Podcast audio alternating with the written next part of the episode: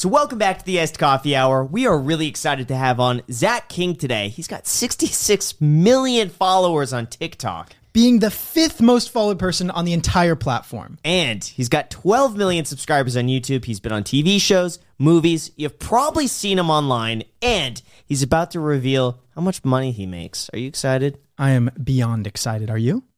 I, I am, but did you subscribe?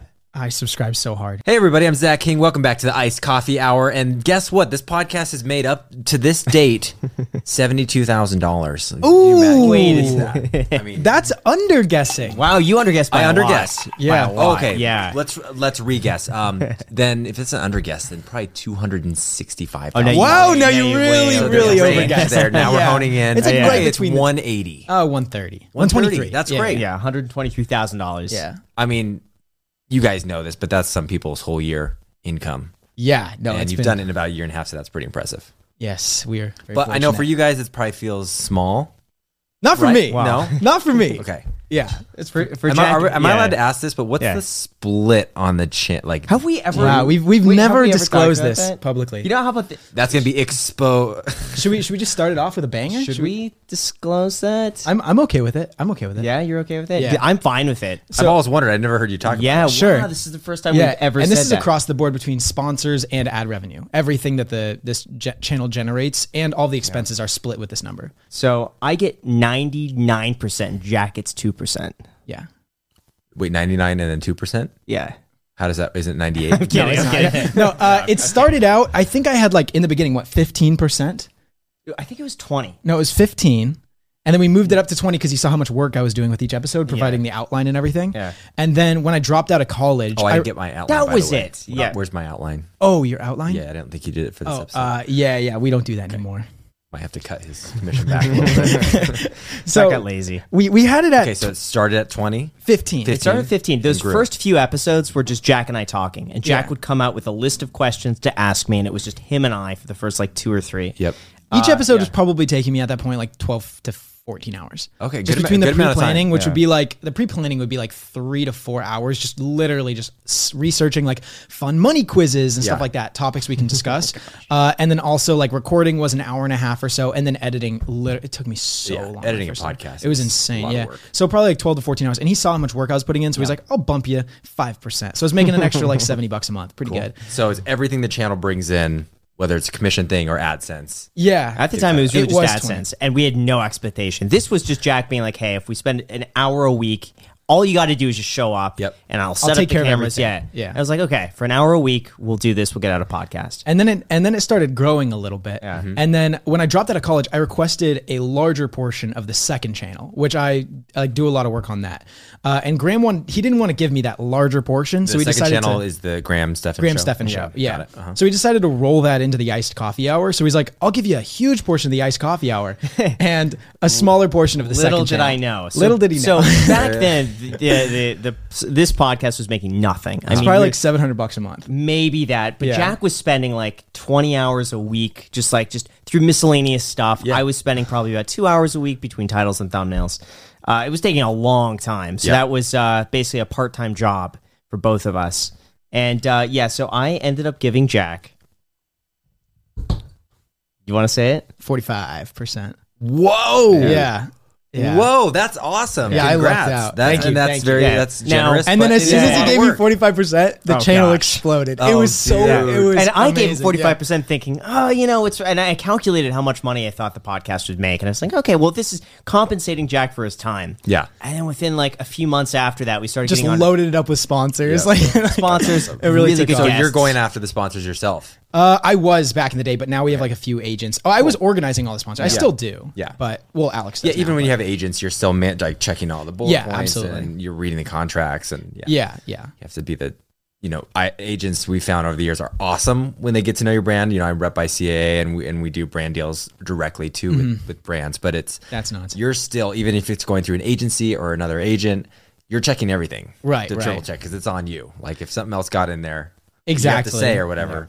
It's important. Yeah. Yeah, but uh, yeah, back. That's I it. mean, now I, I would probably have negotiated stronger. But Hey, uh, but, man. but you know what? Yeah. That's the Skin thing in the He didn't even want to continue doing the podcast back in the day. Yeah, Yeah. there was there was a point for me where I was Where he so literally busy. wanted to quit. Yeah, Yeah. there was. I was so busy, And this for me was like, oh, I don't have time to do a podcast. I just I can't do it. Yeah. I don't have the time. And Joe was like, No, we got to do it. And I was like, Well, we had done like seven episodes so far. I didn't want to miss an episode, so it was just wanting to continue that because I didn't want to like do seven and stop. Nice. So Yeah, I. I think it's super important that people have skin in the game. They're excited and they have ownership over it. yes. And now So, you can just yeah. run it. I mean, Yeah, you're exactly. basically plugging and playing into this, right? At this point, No, titles You organize- Luis- yeah. Guess a lot, Yeah. and then you do title thumbnail. the guess makes sense because, like, I met you, uh, you know, in LA recently. Yeah. It's like that happens, right? You just meet people, and, Exactly. and it's like it makes sense for you to kind of book it. It doesn't take too much time. Yeah. But Yeah. that's So awesome. those for us are good networking opportunities because t- uh, it's different when you're like DMing people back and forth, and it's it's not the same as like getting to meet somebody in person. Totally. especially someone if you've been watching them for like two three years, and you finally get to like interact with them in person. It's so much fun. I'm so awkward about Yeah. that though. It's like you go to all VidCon or all these different events and you watch people for so long and you kind of become a fanboy or Yeah. you know of, of their channels. Yeah. And then you meet them and I I freeze up. I'm like, uh, Really? a little bit. Wait, yeah, who? totally. Who? No. Say say some names. Say some names. Well, everybody, like any, No, it could come be on. anybody. It- Me, I met Graham the other day um, at the, the ping pong thing. Yeah. and I was like, uh, like I just forget. No, yeah, oh my yeah, totally. gosh. It's weird. No. it's weird meeting YouTubers, like being in the space. But like, who who shocked you the most? who shocked me the most? Because for you, it's like you were probably one of the biggest YouTubers I've yeah. ever met. Certainly. I mean, You're probably the, probably the biggest person we've had on the podcast. But I like watch Yeah. YouTube, so it's everybody I watch. I'm like, when I Right. meet them, I'm like a, a little bit thrown back, you know? Yeah. No, I, I feel that. Um, Yeah. I watch uh, like a little bit in the, you know, fi- like what I listen to on my drive. I have a long drive in LA, so I listen to a lot of finance stuff because you guys actually make long form like this, Yeah, you know, right. podcast. Not everybody does that. Um, so like I'll be starstruck to meet Andrei. I'll be starstruck to meet. No. Are you meeting uh, them while you're we've here? see we've DM'd, but it You should doesn't- meet him it- while you you're here. You'd love to meet I will. them. I will. Not, next time. I will next time because I want to spend time with you guys. But, Okay, cool. Um, Right like- answer. Like Andrei and uh, and Kevin. Yeah. Like I, I mean, I listen to Kevin every day. Me too. At Yeah. some point Yeah. during the day. And so and he's true. like he's Yeah. like right down the street from me too. Yeah. But I feel like. One, I think he's super busy. Like, I don't even want to DM him to say let's hang out. Oh, we, he'll we, do it. we briefly t- He'll see DM. this. Yeah. No, because I've seen he, he does he sleep? I don't know. No. like three hours a night. Yeah. Yeah, that's insane. So I feel like it's taken away from family time or like some sort of. He, I here's what I picture: you're hanging out with Kevin. He's like, Okay. "Dang, we hung out for an hour and a half. I could have made two YouTube videos. You know, I could have knocked good No, out. you that. would He's not really believe it. Yeah, yeah. We were playing poker yeah. over at Jeremy's house, and it was like it was like it was like midnight probably. And Graham's like, "All right, dude, I have to go home. Like, I got to get Yeah. some sleep. You know, got to work tomorrow." Kevin's still there. He's already down three grand in poker, and then we keep playing. Two a.m. rolls by, and he's all, "All right, you guys going to the club?" 2 a.m. Yeah, 2 a.m.. And the next morning, he probably woke up at six Yeah. and pumped out seven videos. Yeah, went It's live like- at six. Yep. Yeah, it's like it's ins- he's nuts. Kevin will find a way to make a video with you during the time that you hang out. Mm, yeah. It's either with you, he'll just monetize that conversation, Yeah. or he'll be like, wait a second, I'll be right back. And he'll be outside for 10 minutes recording a whole video. He'll upload It's already it. in It's nuts. Posted. You one won't even take. notice. Yeah. In one Yeah. take, and it's like a fully scripted His video. post production pipeline, I have no idea. I've seen, you know seen his tour of the. I think it's seen. Is he in a garage still? No, it's a room in Did his he house. actually get okay? Oh, he upgraded to a room. He's always Um, had the He's room. always had a room. Yeah. That's still impressive that he hasn't gone out to like a studio. Never. Um, it's all but- one room in, in a house. Uh, His room, by the way, is smaller than this. That's amazing. Yeah. That's incredible. Yeah, my my space is like it just, just doesn't translate to a room. I wish it did. That'd be awesome. Yeah. We want to hear about what you're doing now. Because I have to about say, it's it's very impressive across all the platforms. Like you found a way to dominate like Instagram, TikTok, YouTube. Your YouTube shorts, Vine. by the way. Fine. Yeah. Yeah. That was never the master plan though. Like I never wanted to go after right at this point when you look back doing this for 12 years started on YouTube, it's gone it's always added them slowly, you know, and then some don't stick around. There's actually so many that don't stick around that you don't realize. Like my my idea uh, is always to be on a platform first and see if there's anything interesting about it. Like with Vine, it was the six second things, and I kind of wait. Now I try to get there a little before my friends are talking about the app. Um, but in Vine, I was like way behind. I remember that was even a thing. Like when I got on nine months later and it blew up for me, a lot of the other Viners were like, well, you're not an original Viner. And it's so funny how that, that like nuanced conversation is gone for platforms now. But back in the day, it was like, if you weren't on it within a year, you weren't the OG of that platform. Um, but it's been bouncing around platforms. Like YouTube was my first love. I started with tutorials. So like Uh, you, you guys don't have a monthly training or master class or any of that. Final you Cut? have- Oh, wait, we have a monthly Do you guys thing. have a monthly? We monthly? have a mentorship Shout out group. the mentorship that- group. Shout out to the mentorship. Yeah, there's a coupon Down code below. down below. yeah, yeah, Um, sure. So you have is it monthly? Yeah. Yeah, it is. Yeah. So like I was kind of doing those, but like making my own site for Final Cut Pro and teaching people, and that was my business. Like YouTube was my business just with that monetization aspect. There was no AdSense when I started. Um, and then I think a year after I started my channel, there was they were rolling out secretly or privately the uh, invite to the partner program. Um, when you guys started YouTube, you could just sign up, right? Like you get the, Yeah. the threshold. Oh yeah, you're monetized Yeah. basically immediately. Yeah. I think they monetize people who don't even ask anymore. It's just you're rolled into something. right, but you don't receive the money. Oh, is that right? Yeah, yeah. They c- now YouTube has the right to monetize any channel they want to And not- and run an ad. But they could they'd have to tell you, right? And and I know. I believe. Can you opt just out? by default? By default, I think by uploading YouTube, you. I mean, Yeah, you're giving so them the rights. that just recently changed, right? Isn't that Yeah. kind of Yeah, a few months ago. So I have like a thousand seven hundred subscribers, Uh-huh. and when my family watches my videos, they get ads, but I don't get any of that. right. Yeah. Oh, interesting. But first, I want to thank our sponsor, Front. Jack, what are you doing on your phone, man? Dude, I'm just checking my Robinhood portfolio. I'm buying the Bitcoin dip. That's great and all, but why are you not using Front? It's the ultimate companion app to Robinhood, Webull, Coinbase, and more. It basically shows you all your investments in one place. Wait, so you're saying if I download Front, I can see all of my investments with all of those different brokerages and exchanges in one place? Exactly. That's amazing. Not only that, Jack, but it actually gives you a unique front portfolio score. It basically sums up the health of your total portfolio within a single number. And the AI that gives you the front score actually takes into account diversification, asset performance, company financials, and much more. Plus, Front shows you the top stocks to increase your front score so you can build a stronger portfolio. And there's even a community feature where you can follow your friends' portfolios and see how you compare to them. Jack, I'm actually going to follow you on Front, and every time I see your portfolios up, I'm going to ask you for lunch. Alex, you can't say that. I already said I would do that exact same thing to you. So if you guys want free lunch, just follow Alex on front. His username's Apple Pie, and anytime his portfolio is up, just Venmo request him like 10 bucks or something. So go ahead and download Front with the link in the description down below to see how your portfolio stacks up today. That's right, guys. You can see all of your investments all in one place on the easiest UI ever. So that's Front. Thanks, Front, for sponsoring this episode. And Back to the podcast. Kind of makes sense that YouTube is. is would be smart, yeah. yeah. I mean, the there's right probably. that, yeah. I would love to know the calculate how many videos are out there that typically wouldn't get monetized because they're not a creator hit the threshold. Right. It's probably. I I have a feeling what it is. The ad rates are getting so high on certain certain channels that they need to spread them out because hmm. otherwise advertisers are going to get to a point where it just doesn't make sense. But Yeah. if they have twice the channels now to advertise to, they're getting twice the exposure. Yeah. Yeah, I just jumped Yeah. around platforms. Year like YouTube, I loved it, but then Vine took off, and it was like I was still running like one man show. Mm-hmm. Had just hired my first producer to help me with the Vine stuff, but the bandwidth was What- like going to Vine. What year was this? Did you go to college? I went to college. Yeah, you did. What did you 2008 through 2013. Oh, the recession, the Great Recession. That's Yeah. when I would have gone to college. By the way, if I went, was 2008. Yeah, I went to college Yeah. and I paid through college with those training courses. So I started my channel like that freshman year Hmm. of college. And uh, it's because I didn't get into film school. So I needed like an outlet to do. I was still Hmm. doing music, but I really wanted to uh, pursue film. I knew I like film was going to be my end all career. Mm-hmm. Um, it's kind of lucky to know that. But I was teaching the Final Cut Pro stuff at night. I was doing tutorials and live training, and that's how I was paying through school and selling DVD courses. And then eventually, um, right when Amazon launched their cloud service, I uploaded all my stuff, my courses, digitized them, and started selling them through PayPal. And uh, I think there was like a uh, not Venmo, but another like weird pay, Yeah, pay yeah. ser- payment service. And uh, I did that all the way to graduating college. Um, and then the first year out of college, I think it was when is when Vine came out, and that really. I was already making these videos. They weren't like if you look at my videos now, you'd say that they're you know I describe them as magic just because it's simple and that's what everyone's like. Oh yes, I know what you're talking about. Um, like jump in a car and you kind of phase through and now you're in that item.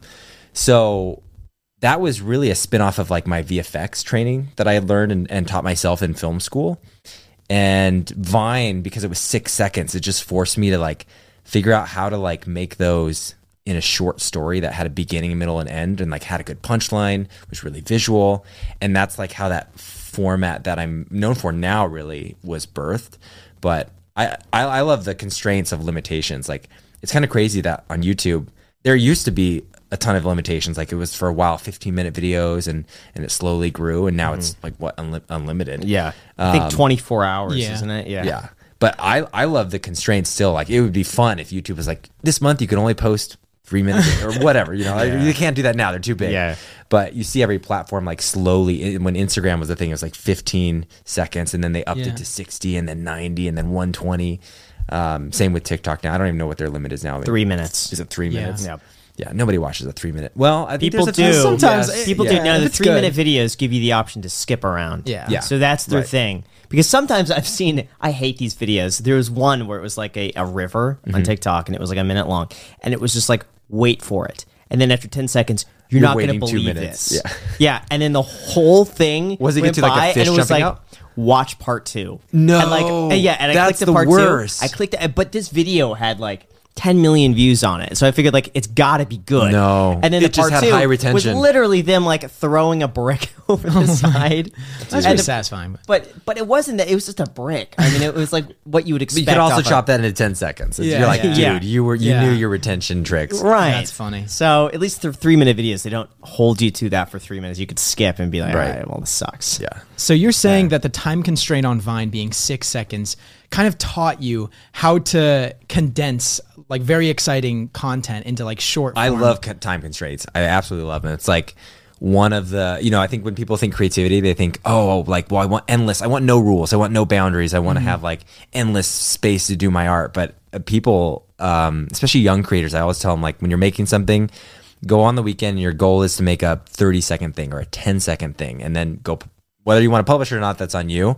But that's the iteration you need is like, ideally start shorter and then you can add up the time. That's fascinating. And I, now I think like to the other Viners that then made it to YouTube, like Logan Paul and Jake and like David Dobrik, they're all very like quickly cut. Yeah. Right. It's very condensed uh, content. Yeah. Maybe they learned it from Vine, but it's done them very well. Yeah, I think because they, they know what holds attention and they know what makes a good story. And it's funny, like being with um, when you're with Logan or, or David, when they're you'll go with them, and then you'll they'll be at events and not show it. Like they'll be at these awesome events and not show a piece of it. Like be at a premiere. I remember be a pre- premiere with uh, David and I went back in the vlog the next day and was like, oh, I wonder what how much of that he used and none. And it's because I, uh, to me, I was like, that was pretty entertaining, right? Like Yeah. you could use a piece of that. Nothing. It's like you got to cut it. And I think Yeah. like great editors know when to cut stuff out too. Like it's like you know they call it killing your baby um, in editing in Hollywood. Like a lot of directors get attached to the certain shot they got. They spent Right. they remember being on set all day, getting that really cool dolly shot, and they want to use it. But if it's not adding to the story or taking away from a moment, you got to be okay Yeah. to cut it. Wasn't it David Dobrik or someone was talking about him being at like a Tesla event and like there's something big that happened and he didn't use any of it, just like you said. Hmm. Yeah, I could totally And they're like, that. was like the the coolest thing I've ever seen, and it didn't even make his video Huh. of that week. Yeah, I mean is- that's yeah. that's a lot of YouTubers, you know, that know really to trim the fat. And uh, I think Mr. B, Jimmy's great at that. Yeah. Oh yeah. you see them shoot, and half, over half doesn't make it in. It's probably amazing. ninety five percent. I would Yeah. imagine of yeah, that. They're Yeah, probably using like a sliver of the day. right. I've heard that like Mr. Beast, his like total gigabytes that each video occupies is like several terabytes. I believe it. Like oh, per video. down, yeah. And they cut it down to like, you know, 13. Especially the videos where they have like a hundred GoPros, you know, Yeah. on Yeah. individual people. And I don't Yeah. know. I asked them, That was the first question I asked them, Like, who is going through that? And he was like, oh, "Yeah, our, we have editors, but like." He was like, usually it's two editors a video. I'm like, Oh my. it's two. But to me, that's is that a lot to you? That's little to me. No, that's very few. Yeah. I yeah, mean, I would like, imagine like blown. ten. Yeah. but Yeah. then again, communicating between ten, I feel like it would lose that feel. That's As just true, like two yeah. people themselves doing it all would know every bit of it versus ten. So here's the trick I yeah. learned. Um, being on, I was on a show called The Amazing Race with my wife a couple years ago. You were you were on this show. yeah. Where you I tra- you love tra- that Yeah, it's a show. great show. I watched it as a kid growing up with my family. Wow. And so did I. On the to, to let people know who don't know the show, the Yeah. Amazing Race, you go around the world. You're hunting for clues, and you you know go on these different legs of the race, and you're trying to get to the finish line of these multiple day legs. And what I learned is, you know, they're obviously capturing terabytes and terabytes of footage from multiple teams every single day. But they have a producer go with you, a story producer, and the producer like is not affecting the game at all. They won't give you, they don't even know what's happening, but they have just in their notes a little app that has a timestamp, and they're just saying like, you know, Zach and Rachel fight at whatever uh, this time over this clue. That's an, and they're like rating these story points. So the editors, you know, you're not. I mean, maybe that somebody will go through everything, of, of course. Yeah. But really, the main, even assistant editors, will just skip through most of it. And it's same with Jimmy's videos or all these reality shows. Like they don't need to go through everything as long as they've got the the story producers there, just giving the timestamps. It's so much easier. You know, cut to the good stuff. That's incredible. And so then all the story producers meet at night after you check into the hotel or whatever that leg of the race, and they'll all just kind of compare notes. Like, was this team who had the most, you know, kind of drama? Let's like seems like kind of and like they're not changing it in the edit. That's what's amazing to me. I always wondered because I was a fan of the Amazing Race, like. Are they like fake making up this drama and like editing it in a way that made it seem way worse than it was, or is the order actually accurate in the edit? But it's like hundred percent true. Wow. Uh, and so that's why I had a lot of respect for that show. And I think Survivor's similar in that way. I think it's pretty fairly accurate to what actually happens. That's incredible. But first, we have to thank our sponsor, Masterworks. Guys, the stock market has been going absolutely insane lately, and now inflation is at a 30 year high. I don't know about you, but I want to invest some cash into alternative assets to hedge against inflation. You know, Jack, if you ever want to invest in my Buy Alex a Lunch Fund, I'm always taking new people. You know, Alex, with inflation soaring, you're going to need way more investors than just me to fuel your Uber Eats addiction. You're probably right on that one. But I do know of a new investment that actually is a good hedge for inflation, thanks to our sponsor today, Masterworks. Masterworks lets you access an asset class that outpaced the S&P 500 by 174% from 1995 to 2020. And it also has the lowest correlation to the stock market of any major asset class according to a 2020 report by Citibank. And this might surprise you guys, but the asset I'm actually talking about is contemporary art. See, I've heard about people investing in art before, but don't you have to be a literal billionaire to do so? See, that might have been the case until now. Thanks to Masterworks, people like you and I can actually invest in some of these multi million dollar paintings at a fraction of the cost. And here's how it works Masterworks' team of analysts are constantly researching which artist's work provides the best risk adjusted returns for you to invest in. This includes names like Warhol and Picasso. And this means investors can buy shares of the art just like you and I would buy shares of Apple and Tesla. In fact, last year, investors got a 32% return on a painting by Banksy. So if you guys want to add these electric assets to your portfolio, check out Masterworks. All you need to do is click the link in the description to get started now. Thank you so much, Masterworks, for sponsoring this episode and back, Back to the podcast. So through college, you paid for it with these with these programs. Which college did you go to? I went to a school called Biola University out in uh, Fullerton, La Mirada, California. Okay. Yeah. And how much was it? Oh, uh, expensive school, really- or- yeah, it was a private Christian school. Wow, it was Wow, yeah. probably thirty thousand a year, so one hundred twenty thousand. Can you say how much you were making then with this, like uh, the mentorship program that you had? I made just enough to cover school. so you're making Like, 30 was- grand a year or 40 probably. Yeah, probably. And then AdSense kicked taxes, in. yeah. I just recently looked too. I was like, how much was I making on AdSense?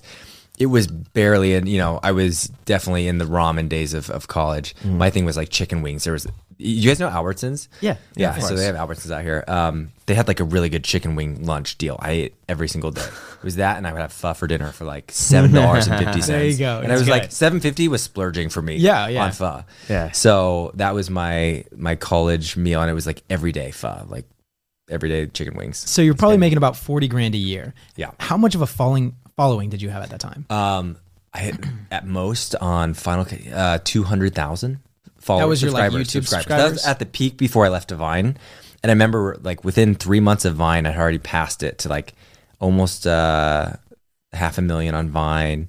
There was a point where the it actually back. You know, like platforms don't really grow your YouTube that quickly anymore. Mm-hmm. But back in the day, if you said like from your Vine account, if you had a couple million followers, Mm. you're like, hey, go follow me on YouTube. It would just shoot up Yeah. and uh, I never took advantage of that. I always was nervous about cross pollinating, and it's the game has totally changed on social media now. Now everybody wants to cross pollinate because it's kind of hard to get that Right, right. conversion.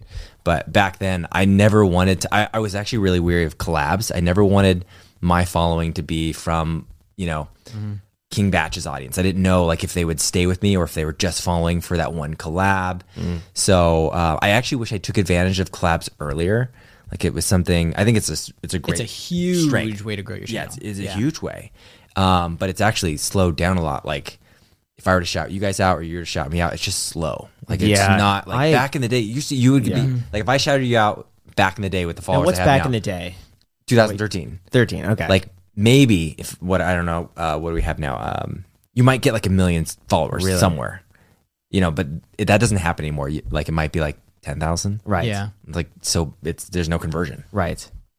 So, did you decide to pursue any sort of normal career after college, or was that your cue? You're making forty grand a year. You got a good following. I Like- did. I um I had a great offer because I was making forty, and then I think somewhere I was probably making sixty thousand uh, on the training courses, and I thought like, okay, that's a great. I could make a living doing that. I could grow it slowly too, and I had all these ways to like do different courses and kind of spin off.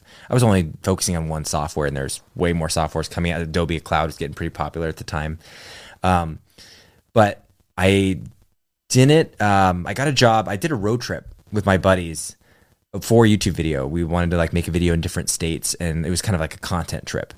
And so we spent like 40 days going around the country. And in Washington D.C., I stopped at Discovery Channel. We had a a fan reach out and was like, "Hey, I work as a producer at Discovery Channel. You want to come hang out and get lunch at the cafeteria?" And so I went in there, and it was my first time in like a corporate kind of film TV building. And I met one of the higher up producers, and they made us a job, me and my buddy, a job offer for over six figures, and and it was super tempting. Like my channel, I was looking at it like, ah. one, it's YouTube. I don't know. I mean, it's so easy to look back now and be like, "Oh yeah, Yeah, YouTube was the obvious front runner and the good decision." Decision, but I was really conflicted. Like I remember calling my parents on the drive back, and it was the drive back was like five thousand miles. So it was like slowly talking over the next couple weeks as we were making our way back to LA. Like, should I do this interview in LA that I have to do for Discovery? And so I, I ended up doing the interview, and it was such a, a like a blessing in disguise interview because me and my buddy go in. We had a great interview. My last question for the guy, he was like, "Do you have any more questions for me?" Like, uh, for he was like the head LA branch guy, and I was like, "Okay, would you if you were me, would you take this job? And I had explained the YouTube thing because I was really conflicted. I was like, my YouTube channel has maybe, I think I had 200,000 followers at that time, but I wasn't making great money. It's like 1200 a month on AdSense. So I was like, I don't know if like I can actually get married and, and have kids with this. So he was like, I don't know, like YouTube uh, is an interesting space. I think he had a lot of great insights. He was like, I don't know if I would take that yet. And he's like, "What's the risk of you? I don't know, playing this out another year, year and a half, two years?" I was like, "Oh, there's there's no risk. Like I'm eating pho, I can afford that. That's it. Yeah, that's so all you need, really. Yeah, that's all I needed. And so luckily that like decision, I walked out of that meeting so peaceful. I was like, "Yeah, I'm not gonna take this." Me and my buddy looked at each other. He had, and just started a channel at that time too, which is. Uh, do you guys know Aaron's Animals? I Yeah, briefly yeah, yeah, introduced yeah, you. the at- VFX bro, dude. Yeah, VFX Yeah. bro Yeah. So he started his channel at that time too. So we both have kind of changed directions with our content, or we do, you know, just he does animal stuff, I do um, the magic stuff, but both of our channels are like kind of equally successful, um, just because we put the time in. But That's amazing. And that's crazy t- to me too because you had like 200,000 subscribers, but you're making $40,000 a year. It's like nowadays if you have 200,000 subscribers, you're golden Yeah. basically on Yeah. Well, for some channels, you Yeah, know, I think it really yeah. If you can pull it really views. depends. Right. You guys are in the finance space, so I think you're you're skewed. But uh, If you have a good engaged audience with 200,000 views, Yeah. I, I think in any niche because you could at least have sponsorships, affiliates, like there are other ways that you, can just market an own bu- audience. yeah, business. I think the training course as- aspect is Yeah. still highly interesting. Mm-hmm. Um, I don't do it anymore, but I'm jealous of the people that have an obvious like, oh yeah, teach that. That makes Yeah. sense. Right. So you're building out this thing over the next year. At what point do you begin to realize that it's like a significant amount, or, or at what point for you is it like, all right, I'm all in? Like th- this was the right choice. I mean, I was all in at that point. Yeah. Um, what I wasn't sure of is how to scale. I think the hardest part for creators and this, for me back then, and uh, what I see now is it's hard to scale yourself because you're figuring out like what part of yourself you need to scale. Is it like your editing? Is it your writing? Is it your production time? Is it for me? A lot of it was like the set building took a lot of time and like trick engineering, and I enjoyed that part. But it was like what what part am I good at? And for the first one I had to let go was like the editing of the videos. Um, so I started training editors like, okay, here's my exact style. Like, here's how I make these cuts, and here's how I, here's how I shoot them, and this is why I shoot them that way. Um, and it's not like anybody can't reverse engineer what we do, but it's just like a specific kind of angle of how we shoot it and edit it. Um, but like I had to let that go, and you know the thought I had in my back of my head, I think so many creators have is like, oh, I'm the only one that can do this. I'm the only one that's skilled enough to do this. Or like I'm the only one to know when to cut because that's my style. I know he's looking at you. Yeah. Interesting. Why is it so hard to let go? Uh, because I'm worried that that's like that's that's the personality of the channel. Is that at least for the main channel is that everything is done by me. Mm-hmm. So every word you hear from me is scripted by me. Yep. Every topic is picked by me. Yep.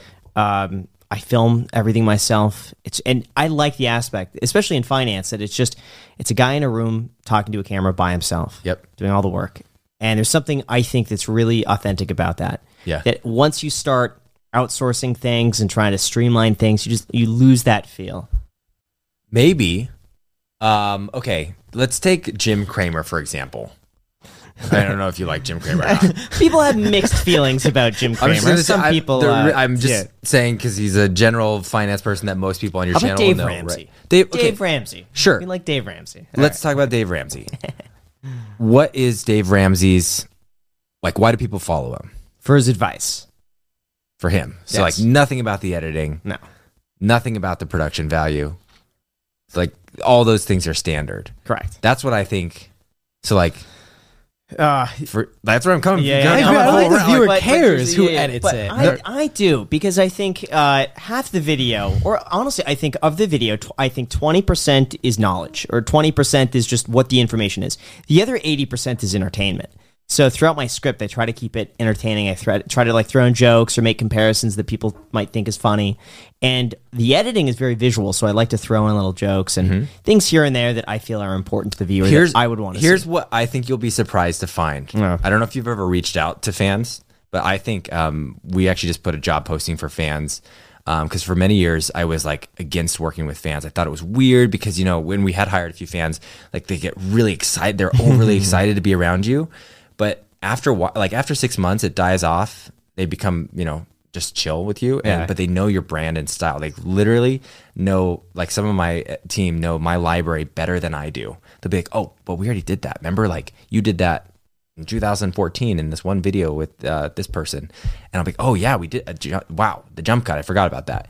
And that's I'm, I'm here's my bet. Yeah. There's probably a dozen people watching your channel who are editors. That if you said, "Hey, will you edit for me?" They actually already are editing your style. One reason they might like your videos, and they understand some of the humor.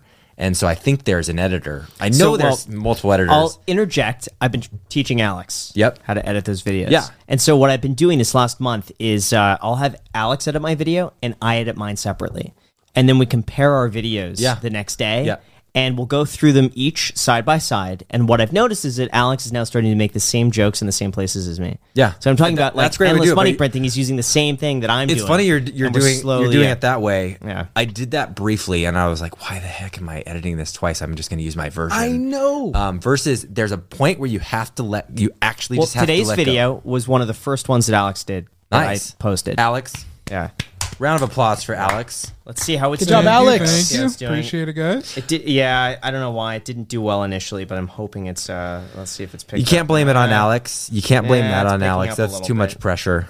It's picking up a little bit. Okay, it's picking up. I think what Yeah. your your money sauce is obviously your your personality, but your insights into topics that you pick and how you talk about them. Yeah. So you should be involved in the writing process. I even would totally uh, gamble that you don't need to write the videos. You could just. Ooh, I don't know. I, the yeah, same thing with can't- yeah. editors. There's so many writers out there yeah. who are in and I don't want to offend you, but Yeah. better than all of us. Like even when I look at my stuff, I'm like, there's writers that are better than me that have ideas. And so if they can work into your process where like what if you had a list of five people that they don't have to be in house, they could be freelance, that you're like, hey guys, make it a competition, kind of like you're doing with Alex. Um, whoever writes the best script will get the higher end fee or whatever. But you say, hey, I want to talk about I'm really interested in talking about this new NFT platform or whatever. Um, or maybe you're not. I, I don't know. Yeah, but like sure, whatever it is, sure, yeah. boom. Um, and then here are my three main points I want to hit for sure. Uh, maybe you have a specific joke you know you want to make in it, and you have them write that, and then see what is in you know because there is some fleshing out in the middle of that the meat that you probably don't need to spend your time writing. Like looking up, you probably do a lot of research, right? I Like, is do, but part of that is I have to really understand to be able to pick out the points that I Sure. feel are worth emphasizing. Yeah. So sometimes in my research, I'll think I know it all, Mm-hmm. but then as I'm doing the research, I come across something different, and I'm like, "Wow, this is actually a better angle," and I'll reorient the video about something new. Yeah. What if somebody brought you a script though that said like you read it and you're like, oh man, I actually don't know. Is that true? Like, hmm. And from there, you you like they do the legwork, this big eighty percent push. Uh, it's it's hard for me because what I've done has worked so Yeah. well, and Yeah. it's still working. So I'm like, why try to mess with it right now? yeah, are That's you, all. Are you control freak? Uh, yeah, yeah, I, I would say so, but I, I, don't want to say it's a control freak. I think I, I'm very particular, and I and I, I have a vision for something, and if it's not exactly that, I don't want to. I don't want to do it. Yeah.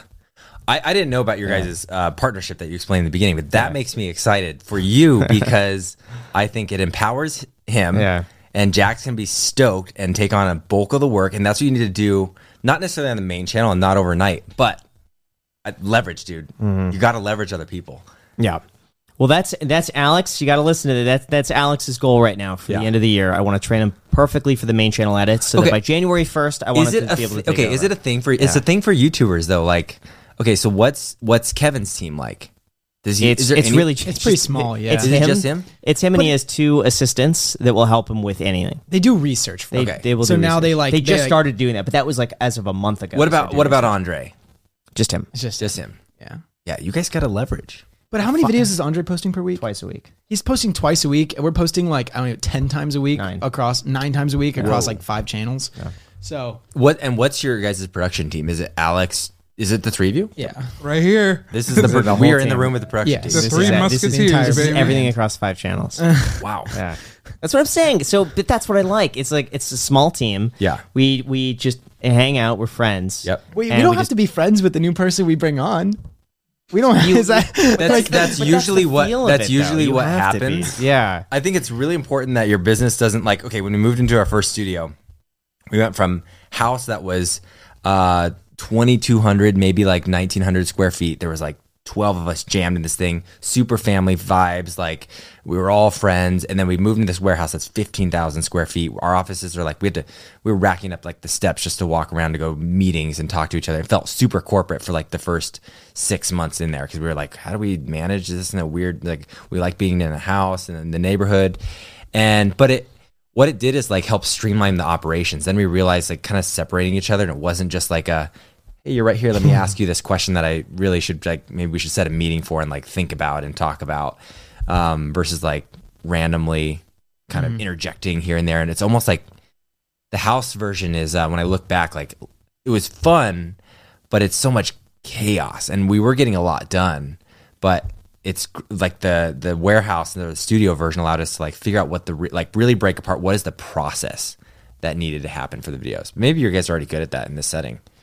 I think we are. We each got we each got rooms. Alex just upgraded. This is now his office. He was working in the laundry room. Yeah. For the last uh, Yeah, eight months. yep. And now he's uh, moved. Hey, this is a, this is an upgrade. This is a huge upgrade. Yeah. Yeah, we're all we're all introverted, so realistically, we don't go and bug each other. like yeah. if I want, Hey, that works out. Yeah, if I want to see Graham, um, I have to text him ahead of time. Like Yeah. I'll never just barge into his office, and he does the same for me. That might be a, that might be a good rule. I understand that. I'm an introvert too. I just can't imagine going into an office.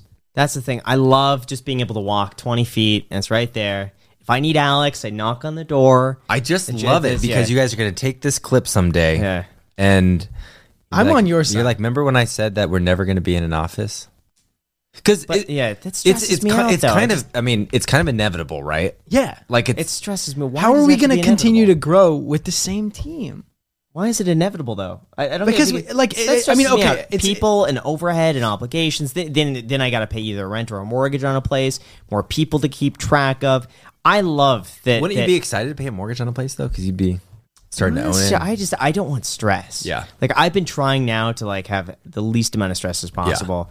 And If that's a great goal. Think about like, if something that's your goal, it is. That yeah. I mean, that's a sweet. I get that. Yeah. I'm, I'm the same Just- too. Like payroll and and team members and doing HR and all oh that. gosh, I can't. Yeah, You know. all I want to think about is what topic am I going to talk about. That that's the only thing that I want to think about. Yeah, That's it. but you you Yeah. can put like a great uh, relations person between you. Like you don't have to be the person that you know is hiring or even talking to people and my my like I hate conflict and I really hate anytime I have to like or back in the day when I was the one that had to say like hey here's what you're doing wrong or like the oh the worst is uh, yearly reviews right like employee reviews which I was doing for a long time and now I don't do that because Yeah. it emotionally like will take me out of that for two weeks from what I'm making I'm like only thinking about like oh two weeks I have these meetings that I have to like tell people what they're doing Yeah. wrong or build them up in these ways. Um, I just love the collaboration in creating. That's what's fun.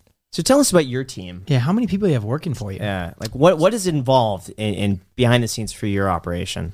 So at the studio, we have like 20 full time team that Oh my do the. you're already stressed. Yeah, I'm stressed out. All right, so you can get people to manage the, Yeah. the team for you.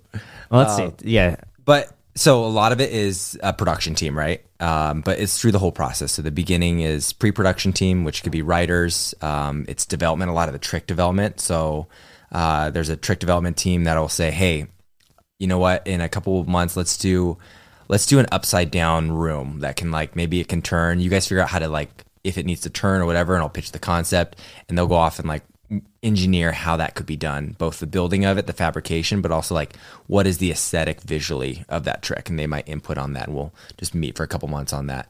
Um, and that's like the writing pre pro, pro, and then we have an art team with the production team. Um, but really, it's like this arm of producers that kind of do everything from in that process. So there's seven producers that are like, well, every Monday go over all the concepts that we want to do. Anyone on the team, even if you're in, um, like our CFO joins the meeting for pitching an idea. It's like an hour and a half creative room. We put all we put what's called the T sheet. So you literally draw a T.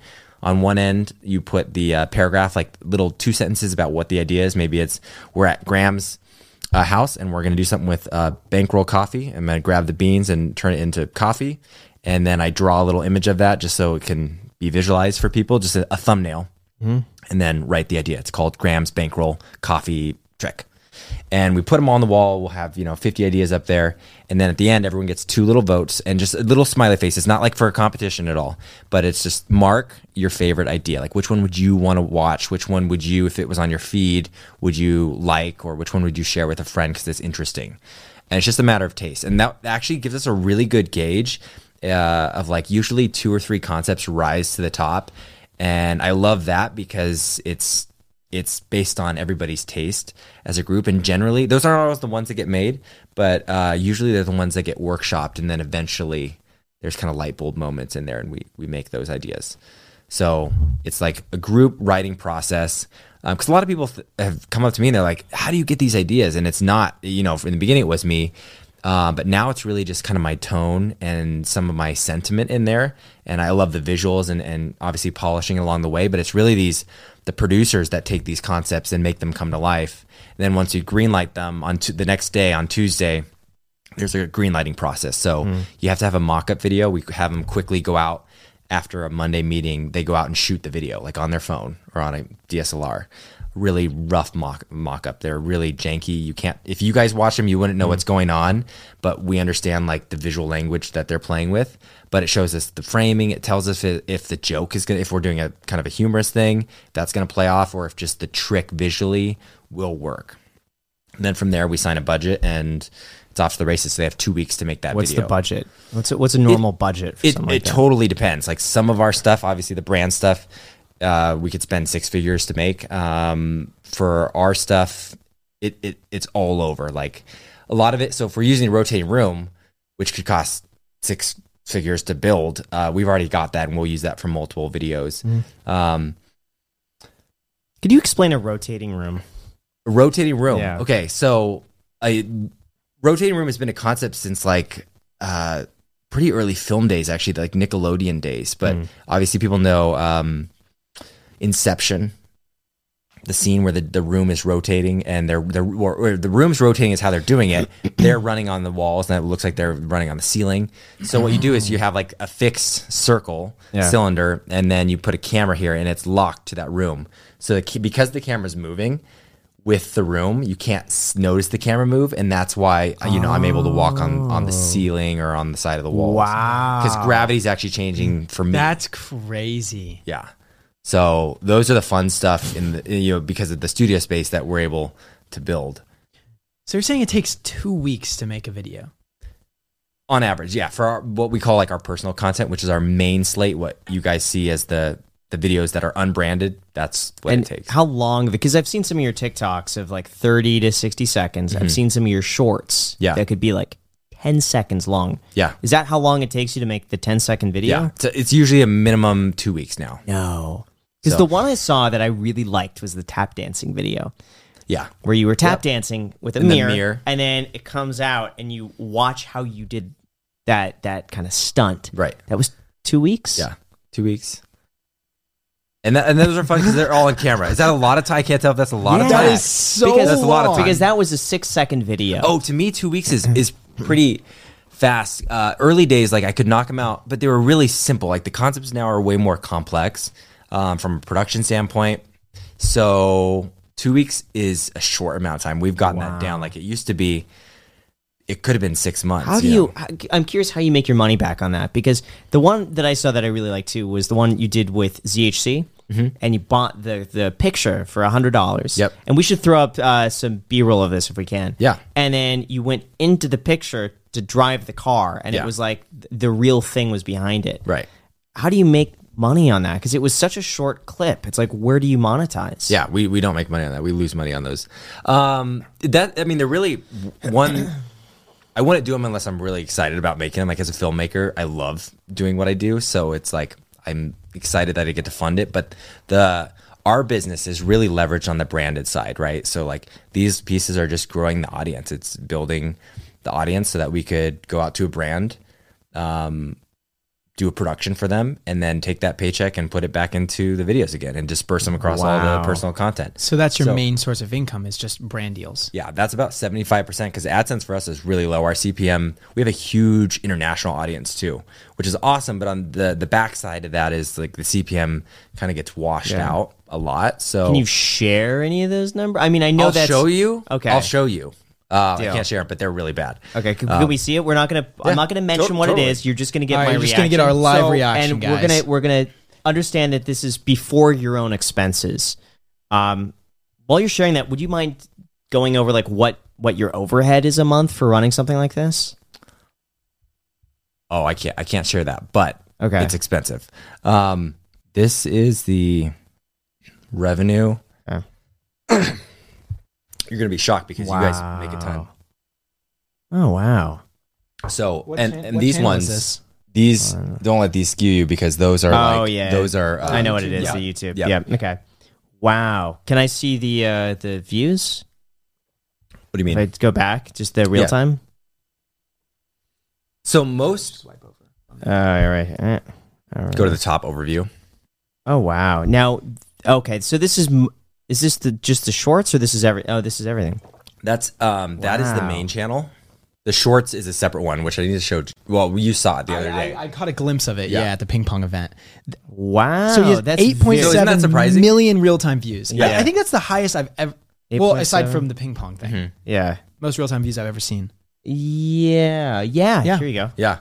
Wow. So it's not like we don't make really any money on AdSense. It's never been a Gosh. big business for us. Oh my lord! So we have to do, you know, the branded projects, which are awesome because they empower us to like keep paying off. It's it's just it's a different model. Yeah. And there are a lot of YouTubers, um, especially in like the kids and family, that have to do it that way. Like the CPM is just not great on some channels. That's why I was saying you guys are skewed on finance. Right. You guys don't know how good you have it. Apparently Wow. not. That CPM Yeah. is yeah. money. See, it's it's interesting because all of our like all of our friends and like the people who we talk to, they're all in finance. Right. Yeah. Everybody. Yep. So we'll compare AdSense numbers with each other. Right. We're all about on the same par in terms of like, you know, per thousand views or Yeah. whatever. So yeah, that's it's why I hate interesting, Social yeah. Blade. Uh, Oh, yeah, it's like no, yeah, it's for my, our you know- channel totally off. Right. But you know what? Uh, another channel that we that we compared with was Carter Sharer. Yeah. Um, whose CPM was really good, Hmm. I would say. But he his is uh, just really clean, family friendly Yeah. content. But his was like really decent. Yeah, Actually, he's making a lot of money. Yeah. right. Yeah, I think there's some that it just does really well, and then uh, I'm not sure. I think the reason why is maybe your your content was a little bit shorter.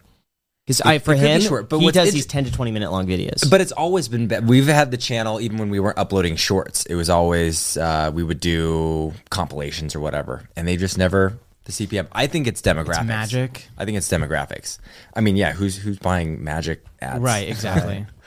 So right now, your main source of income would you would say sponsorships? Then? Yeah. Okay. Yeah, seventy five percent of our business is through branded content. and where's the other percentage going? Um, probably ten percent AdSense or Mm-hmm. less. Uh, probably way less. And then um, we also do a lot of productions. So stuff where I won't be in them. My team will produce them.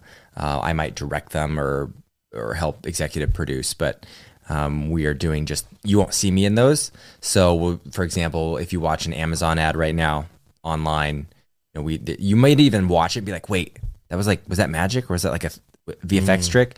Um, so we we did those pieces. Wow, okay. So we'll do a lot of just commercial work that you know as a production company. Wow. It's, it's just interesting to hear all of these. I just think of expenses because I think for us, it's like when we talk about our overhead, we don't really have an office space. Yeah. Everything is just like really what you see here in my office over there.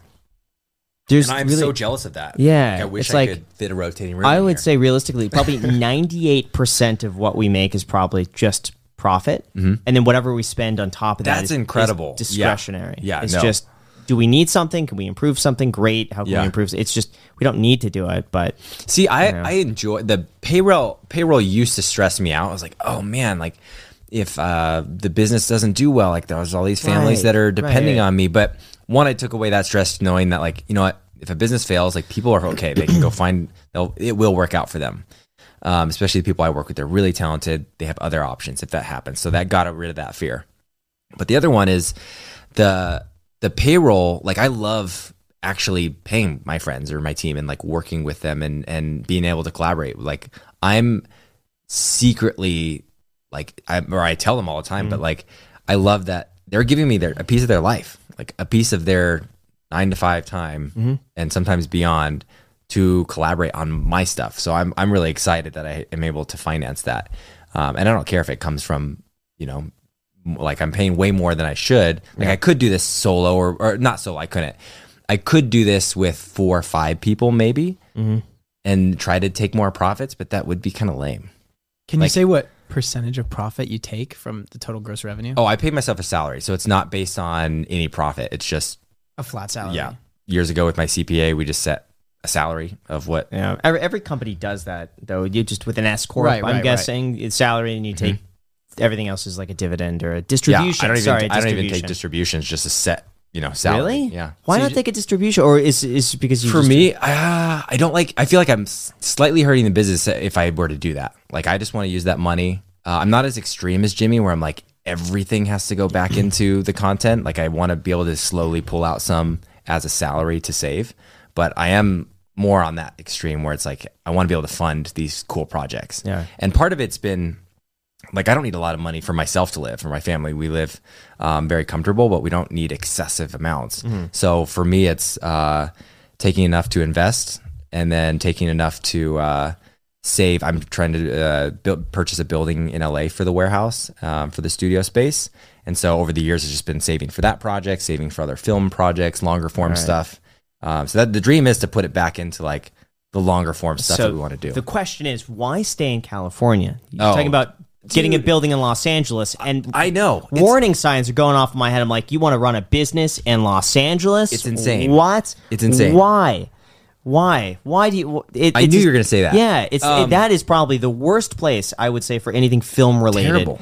Terrible. And uh, I've heard stories from people in the film industry that are are leaving because of how restrictive it is for anything film related during COVID, Anything. a lot of people flocked away from the city. I don't know. I would love to know how many crew or production people left. Um, for me, when I did that road trip on in YouTube or years ago, like we went to 30 states, and I don't want to stereotype all the states, um, but we we hit up most like the major cities in them, and and went to the suburban areas and the urban areas, and we just had. I mean, we saw a lot, and we stayed several days in each place, and we all. I went with two other good friends of mine, best friends. We came back. We all said like, "Oh man, Southern California is the best spot. Like it is so prime geography wise, like weather wise, climate wise. Um, the fact that we can shoot every day, almost every day of the year, and it's like beautiful out. But you're next to the ocean. Like there's so it's just like I love Southern California. as a climate. So that's uh I and now now there's like I've been there for 15 years. That's where my friends are. That's where the f- group is. Like how was it moving here? Like Easy. You Best had, decision But ever. you had your friends move out here, right? Like A lot of people were here. like al- well, a lot of people were here already, so we didn't move here knowing nobody. if we had, I would say, 80% of my friends let moved somewhere and it was a great tax incentive too, sure, I would think about it. But I don't know, traveling like I already do a lot of traveling. I don't want to have to travel to LA to go shoot. I mean, like we shoot in LA all the time. Why That's, where, did- that's where everybody comes. Yeah, why? I, yeah, I was shocked That's because where all the like I was shocked now because I thought initially when uh, when I moved to West LA That- and I was like, this is awesome because everyone was around like the same area, it was so Yep. easy. And I, I remember thinking this is before even considering a move anywhere else. It's just like you can't really live anywhere else because there's an opportunity cost of leaving, and what is that mm-hmm. going to be? Because everyone's like, I ran into Colin and Samir Yeah. on on Main Street in Santa Monica, and it was through just randomly running into them there that that like a friendship built from that. Yep. So yeah, I'm gonna miss that. Uh, but little did I know, more people are excited to come to Las Vegas. Hmm. I was shocked. Yeah, I'm because meeting there's more something else people to here. do here though. Like you have that for the that's Yes. That's pretty and it's like a short flight, what, mm-hmm. 45 minute flight. It's easy, and I've I've never like getting people to LA was difficult mm-hmm. unless they already live there. Right. But I'm shocked. I'll tell people like, "Hey, we're in Vegas." Be like, "Oh yeah, I'll, I'll do a trip there anytime." And it's Yep. just like they'll make a weekend of it. Yeah. and they'll just come on the podcast. Yeah. So I, see don't that. know. I, I think it would be surprising, especially for filming. Just the amount of space you could get Mm-hmm. is incredible. The, the tax savings are incredible. They're very business friendly. Yeah. And I remember even setting up uh, an S corporation in Los Angeles Mm-hmm. and have I think it was like a one percent S corp tax that I had to pay on top of everything else on whatever was left over in the S corporation. Yep. It's like an extra one percent for what? And then I, I I hit I got hit with a uh, Los Angeles city tax that they just assumed I made money on an on an LLC that I opened up. I didn't do anything for four years with it, nothing. Mm-hmm. And because I forgot to file an exemption on that, it's my fault. But you're supposed to file an exemption every single year that it's inactive. Yeah. I just Even if there's about it. cash sitting in even there. it- just nothing. There was nothing. There was like a hundred bucks in the account. Never used it. Um, I just forgot. But they sent me a tax bill for like seventeen grand. Oh, because for those four years, they're like, well, because you didn't do anything, we're assuming you're going to make two hundred thousand dollars a year. I'm like, two hundred grand a year for what? But they taxed me based on that. and It was a mess to try Yeah. to unravel all of that. Huh. But that was Los Angeles, and I had to file that for every single LLC Yeah. that opened up. Everything. It was just horrible. Yep. So Yeah, I was I was surprised to get out and just now that I was out after a few months, I can't even think about going back. I, I don't mind going back for a weekend, and I find it really cool to like get out. Um, but no, I couldn't. I couldn't. It go would back. take a uh, Joe Rogan level deal for me to move. That makes sense. Yeah. But uh, I did look at some warehouse space in L- in Vegas though, uh, just online when I was here. I was like, Yeah, there I was like, okay, cool. Graham's gonna ask me about this. What, what do we have here? Um, yeah, your prices are definitely enticing. I mean, it's not. It's actually not. I was was surprised. Like it's ex- it is expensive. yeah, because everyone from California is moving here. yeah, warehouse space is like slightly cheaper here, but uh, Yeah, I would say it's probably thirty percent cheaper. But I I, the spaces I was looking at, the, like, here's the thing: Yeah. warehouse and distribution space, which is kind of what I'm looking for, hasn't dropped a lot at all. Yeah, like it's it's only going up because everybody needs that. So, yeah, it's it's uh it's yeah, I'm okay. I'm okay paying taxes to have what we have in LA though. Like it's the vibes are great, and, and, and not even LA city. Like not all Yeah. of LA is awesome to me, but just uh, I let nowhere else can you be like five minutes from the beach, also in the mountains, Mm-hmm. also near one of the biggest production cities in the world. Mm-hmm. Still, I know a lot of people left, but you know when we do our shoots and productions, it's hard to know, right? Like, Yeah. are they really coming there and I'm part of them because we're there, or would that be the same amount of work in Vegas? I don't know. I think you're right though. Having Vegas, like the strip right there, and just Vegas being what it is and everyone knows it for, Mm-hmm. sure you're gonna probably entice. It's like, oh yeah, you could do that too, and do Graham's thing. That makes sense. yes, yeah, it's just easy. yeah. I think it would be fun to discuss why you're here today and how we met. Because what happened what, yesterday? Was it two days ago? Uh, Two days ago. yes, two days I, ago, I two have a question ago. for you guys. Yeah. So yeah, um, two days ago, I won one hundred twenty thousand dollars on a table tennis, a table tennis tournament Which is, uh, I looked up. I was asking some of the Olympians there. I was like, "Wait, how much is a regular like table tennis prize purse?" Yeah. And they were like, maybe 60, 70,000. Uh, No at mo- way. like the high end ones, and I was like, No "You're telling me this is like the most?" Double. Of course, it'd be a YouTuber that maybe Right. you know. Um, but okay, what do I do with the hundred twenty thousand? Not what do I do, but so what? What I wanted? How do I invest it to grow it, and then I want to go back with Eric and like do some sort of giveaway uh, eventually, or like figure out some. I want to one take time to figure out what to do. That's Yeah. clever. Um, but investment wise, what do I do with the money in the m- I'm curious. meantime? Where are you investing right now? Like, what's what's your portfolio kind of look like? Uh. I'm like seventy percent real estate, Okay. twenty percent stocks, ten percent cash reserves waiting to buy. Got no it. crypto? Uh, well, in in sorry, my stocks. Yes, there's crypto in there. All right. So, of the seventy percent real estate, how much of that is rental versus business versus primary? Uh, almost all of it's rental. Oh, good. What about your primary? Do you own Like that? my personal. yeah. Uh, I have a mortgage on it. Yeah, Okay. Mm-hmm. And of the stocks, is that index funds or it's uh seventy five. It's seventy percent stocks, fifteen percent ETF, fifteen percent crypto. I think I did the math on that wrong, but it's uh, I know fifteen on crypto is correct, fifteen on ETF is correct. so overall? Then, if it's so, it's I'm trying to calculate what's your crypto total in relation to everything else. Like what percentage? That's Oh, got to be like two Uh, percent. yeah, two percent. Yeah, not even. Maybe, Yeah. maybe like one eight. I would. I would. I think it would be fun to put it in crypto. All crypto. That's what Yeah. I'm leaning towards. I yeah, because I think that if you have a long enough time horizon, let, us say 15 to 20 years, I, I don't know if anything's going to happen in the short term. Uh-huh. And that, that's why I say like 10, 15 years. Probably 10 years. Let's just say that. I, I think it's going to do well, but it's also small enough in relation to everything else where if it goes to 0 it's not going to be the end of the world Mm-hmm. Right. anyway. I don't know. To me, I'd, I'd probably do 60 Bitcoin, 60 Ethereum. It's just a one time thing and. Leave for- it. forget Set about it. it. Just forget about it. Stake it somewhere. But didn't you say you wanted to do something with Arac with the 120 grand? I do. Yeah, so I that probably would be not then yeah. put it in crypto. Like I don't even know. But you could always- depending on your I time mean, horizon the, on that. the chance can of it going to zero. I mean, like it's. I don't think it's know, going to go to zero. I think zero, but- your But if worst you're going case to is probably. utilize it, and But, But I also use think twen- I also don't think I would just do it all in one thing. Like I think I would take my time and do.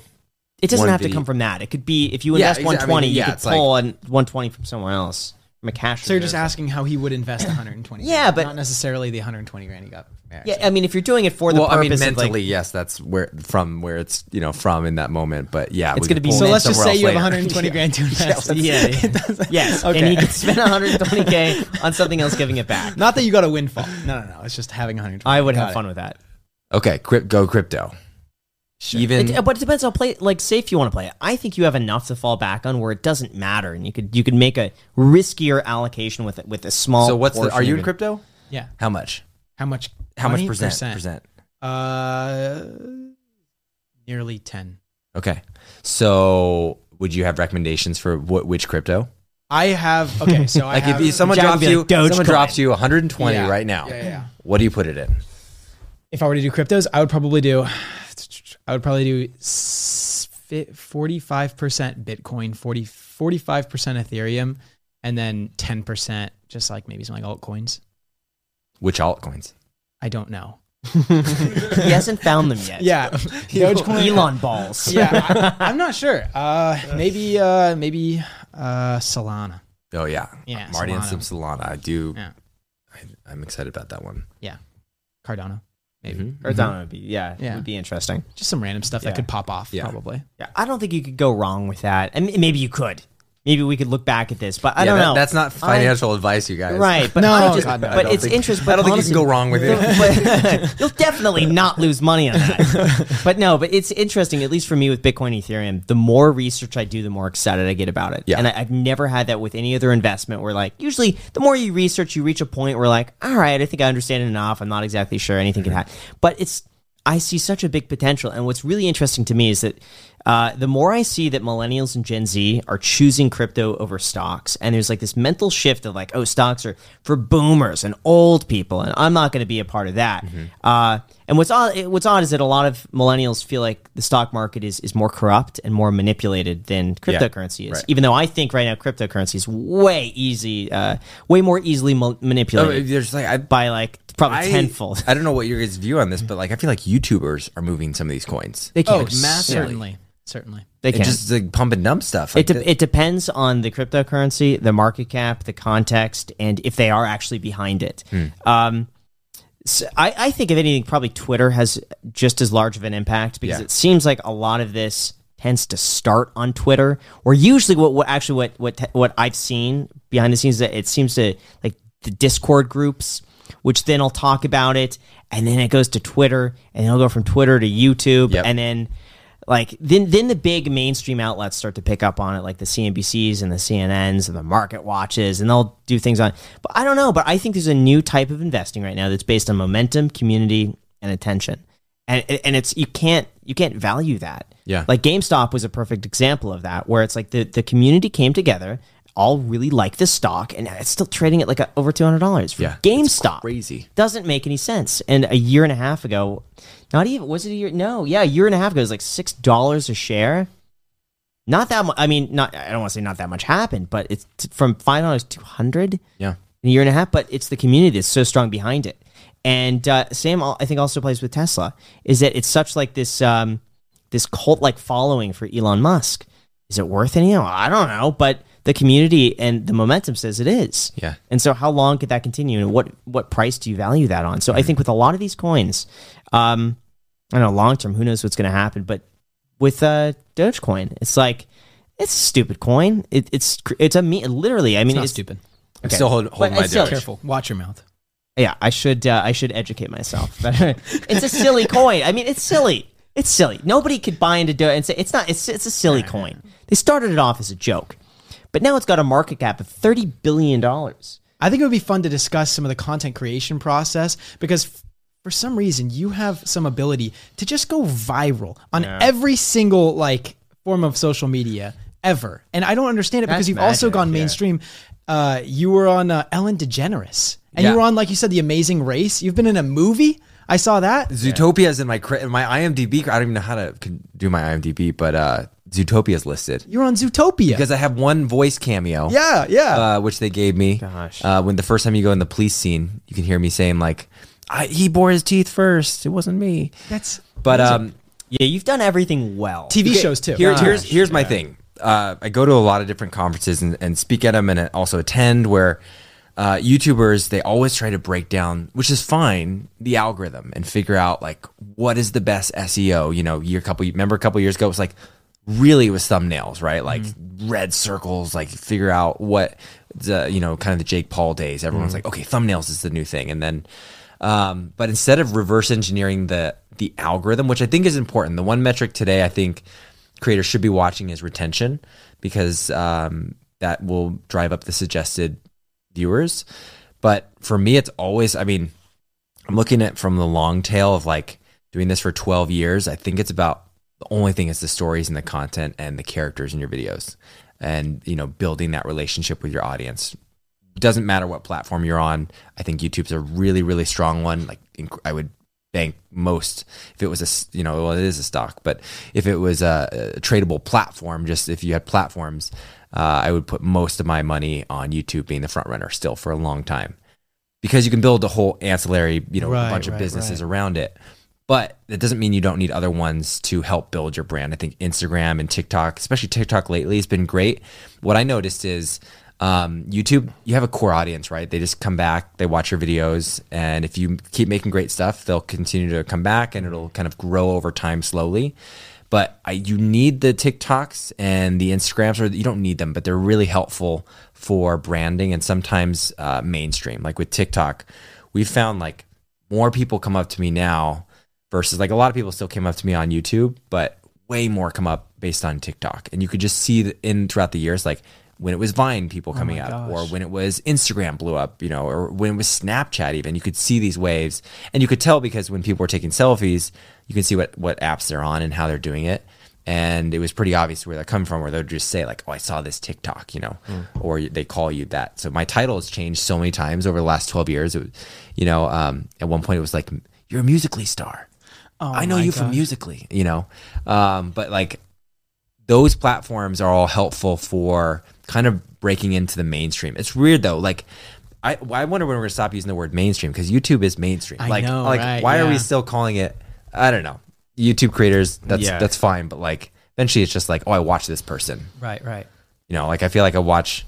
If you're talking about Dave Ramsey, like you Yeah. watch him on YouTube. Yeah, yeah. like he's a Right. YouTuber, uh, not in the traditional sense, but it's like we're all watching on the same mm-hmm. place at this Right. point. That's interesting that you've paid attention to the I, I don't want to say the back end, but like the metrics of the video itself. Because for us, it's always title thumbnail. That we could have the most amazing video in the world, and if we don't have the right title and thumbnail, nobody watches it. Yeah. And I've had it so many times where I've posted a video and it's been a 10 out of 10, which means it's like the worst video we've posted out of the last 10. Okay. And the video itself is awesome. And all we do is change the title and the thumbnail to something a little more. when do you do that in the first, First like, hour. Oh, if and what if you don't do it in the first hour? Uh, it has less of an effect. Okay. I've noticed, at least in the first hour, YouTube is recommending the video enough to get immediate feedback on the video. So, So, when you post, are you just waiting, like kind of watching? Yeah. Oh, yeah. It, and, and in the first hour, you're ready to pivot, or do you already have other thumbnails no. ready? So, uh, so the way it works is that we post, and usually I don't look at any of the metrics for the first 15 minutes. Okay. Sometimes it's like things could happen in the first five or 10. Yep. Uh, usually, though, after about 10 minutes, you could kind of tell. But 15 minutes in, we look at what the initial click through rate was of the title. So we could see on the on the analytics if you get a big spike the first minute, past a certain like number, like for us it's past fifteen hundred. Uh, anything above fifteen hundred, we know the title's correct because Okay. enough people clicked on uh, in the first minute. Yep. Then we see what is the momentum like those next 15 minutes? Is the graph going up? Is it going down? And how does that do to, in relation to every other video we've posted? Yeah. And at this point, we have a backlog of probably two to 300 videos mentally in our minds that we could compare it to. And we're like, this is our usual. This is good. This is bad. Yep. These topics do good and these topics do poorly. Sometimes we'll post a video and we, we'll know it's going to be like a nine. Yeah. Which means it's not the worst, but it's pretty bad. And are those ones ones like we have a lot in our library that randomly, sometimes years later, just blow up out of nowhere? Do you guys have that? No, in your- so not that- really. No, the videos that that do well long term are long tail videos. So like we'll say how to invest in the stock market for beginners. Mm-hmm. I'll know 100%. I'll post that video. It'll do terribly. It'll be my worst performing video in the first like 2 months. But those videos get such consistent views that within about 6 months it'll be one of the top performing videos. Yeah. Uh, so you can't do that all the time, but those videos are great as like uh, those are kind of like you're building out a spider web to Yep. collect like new subscribers Right. and viewers, and that'll just consistently get like new flies in there. Yeah. just made that up, but those videos are really well. Um, just those provide the foundation because they always get views. Yeah. So if you could get a hundred of those in the pipeline every day, each of those will make you know a few bucks. Yeah. So that's like that's your foundation. And then everything else is you know just entertainment along the See, we yeah, we don't even I don't even know what my title click through rate is because for us, like I'm not trying to SEO. So we for example, a video that's incredibly I think it's got 100 million views on our YouTube channel. It's called Furniture Illusions. The most random topic of all things, right? Like not many people are looking up illusions in the first. I mean, there's a lot, but relative to other things, um, and then furniture, like that's a pretty low search thing. But that randomly takes off. Not you know the first week, not even the first two weeks. It was like months later, and a lot of our videos do that. It seems to be it somehow goes into the algorithm at some point, and it says like, oh, and this is where I think retention is really important. Um, it knows that it's getting a higher watch time, and but it's weird that our videos like could be months later. That's yeah. So for us, the content creation isn't about like title or thumbnail. It really is like the step above that, which is what is this video is about? What like what's interesting about this? Yeah, I think every channel has a slightly different algorithm. It seems like maybe. and mine is going to be different than yours. Yeah.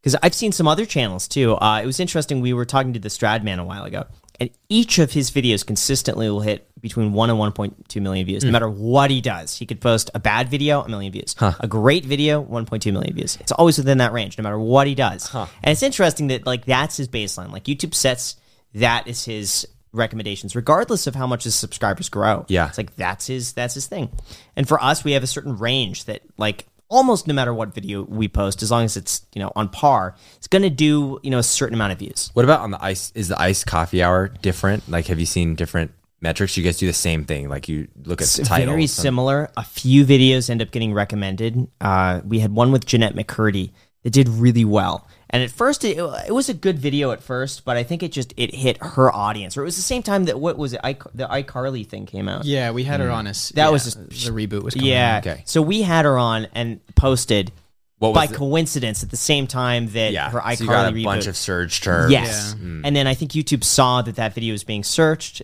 People were watching it and started recommending to that audience. Yeah. So every now and then we we What hit a happens? vein. It also happened with the King Pokemon thing. Like I remember we we released you know King Pokemon. Yep. We released a, an episode with him, and immediately it was like a ten out of ten or a nine out of so 10. bad. Like really really And poor then performer. what- And then it was like I think it was about six days after he posted. I remember I was at a spike ball tournament, and all of a sudden there was a huge bump in the views. And Graham texted me, he's like, "Dude, look what's happening." And I looked. What was it? Uh, a- like after like uh, what, What was it? A news thing that No, happened? No, It's it was just just YouTube. it hit the audience that yeah. likes the Pokemon content, like his fan base and everything. And we didn't change title, we didn't Nope, change nothing. thumbnail. Literally, and all of a sudden, every single day, just got more and more and more Yeah. views. And then it was a one out of ten by far. Yeah, Wow. yeah. We have certain videos where I feel like YouTube is really YouTube wants the video to succeed. Yeah. and I really believe that they're trying to find it. They're trying scrambling to A/B test different audiences. Yep. And if it could test, and then this is successful, and then test that success, it finds like the right person for the video, and then it's like. If this person liked this video, we're going to recommend it to other people who've It's like, also watched. It. We this. got them. Yeah, exactly. Lock- lock it in. So, like a good example too was uh, I did a video with Michael Reeves, and I was so excited for this video, and I thought for sure this would be like a knockout video. It was at It's a 10 out of 10. by far. Hmm. I mean, it was half. It did half the views of the next worst performing video. Half. Yeah. I was like, oh crap! I guess this isn't going to work anymore. Yep. And then it, I think it was like three days later, the same thing is boom, and it, and it hit Michael Reeves' audience and started recommending to people who watch Michael Reeves. Yep. And so so it's just it's I I interesting how that that, works. video. That's the video where, uh, yeah, I watched that one. He talks about Simon Property. You're like, what do you invest in? He's like, Simon Property. Simon Property Group. it. Yeah. Yeah. But looking at it, he- that did well. Dude, it did. Re- Yeah. And every time I see that Tesla stock, I think of him because of that. I'm like, Wasn't it- I hope he's still in that. I thought it was Tesla too, wasn't it Tesla? no, I, I no, it was literally, he said were it was only Simon yeah, Property. Yeah, he was like all he oh, had. Yeah. Which is kind of a random one to even know about. Yeah. Was he in it for the dividends or something? I think it was. Didn't he say his friend told him or something? Yeah. Yeah. And he just went all in Simon Property Group. So That's funny. It worked. They're doing well. I like Simon Property. Yeah. Yeah. Yeah, I have. I, I got it because of that actually. no. So across all of your different like social media platforms, uh, do you is your goal to like redirect everything to YouTube?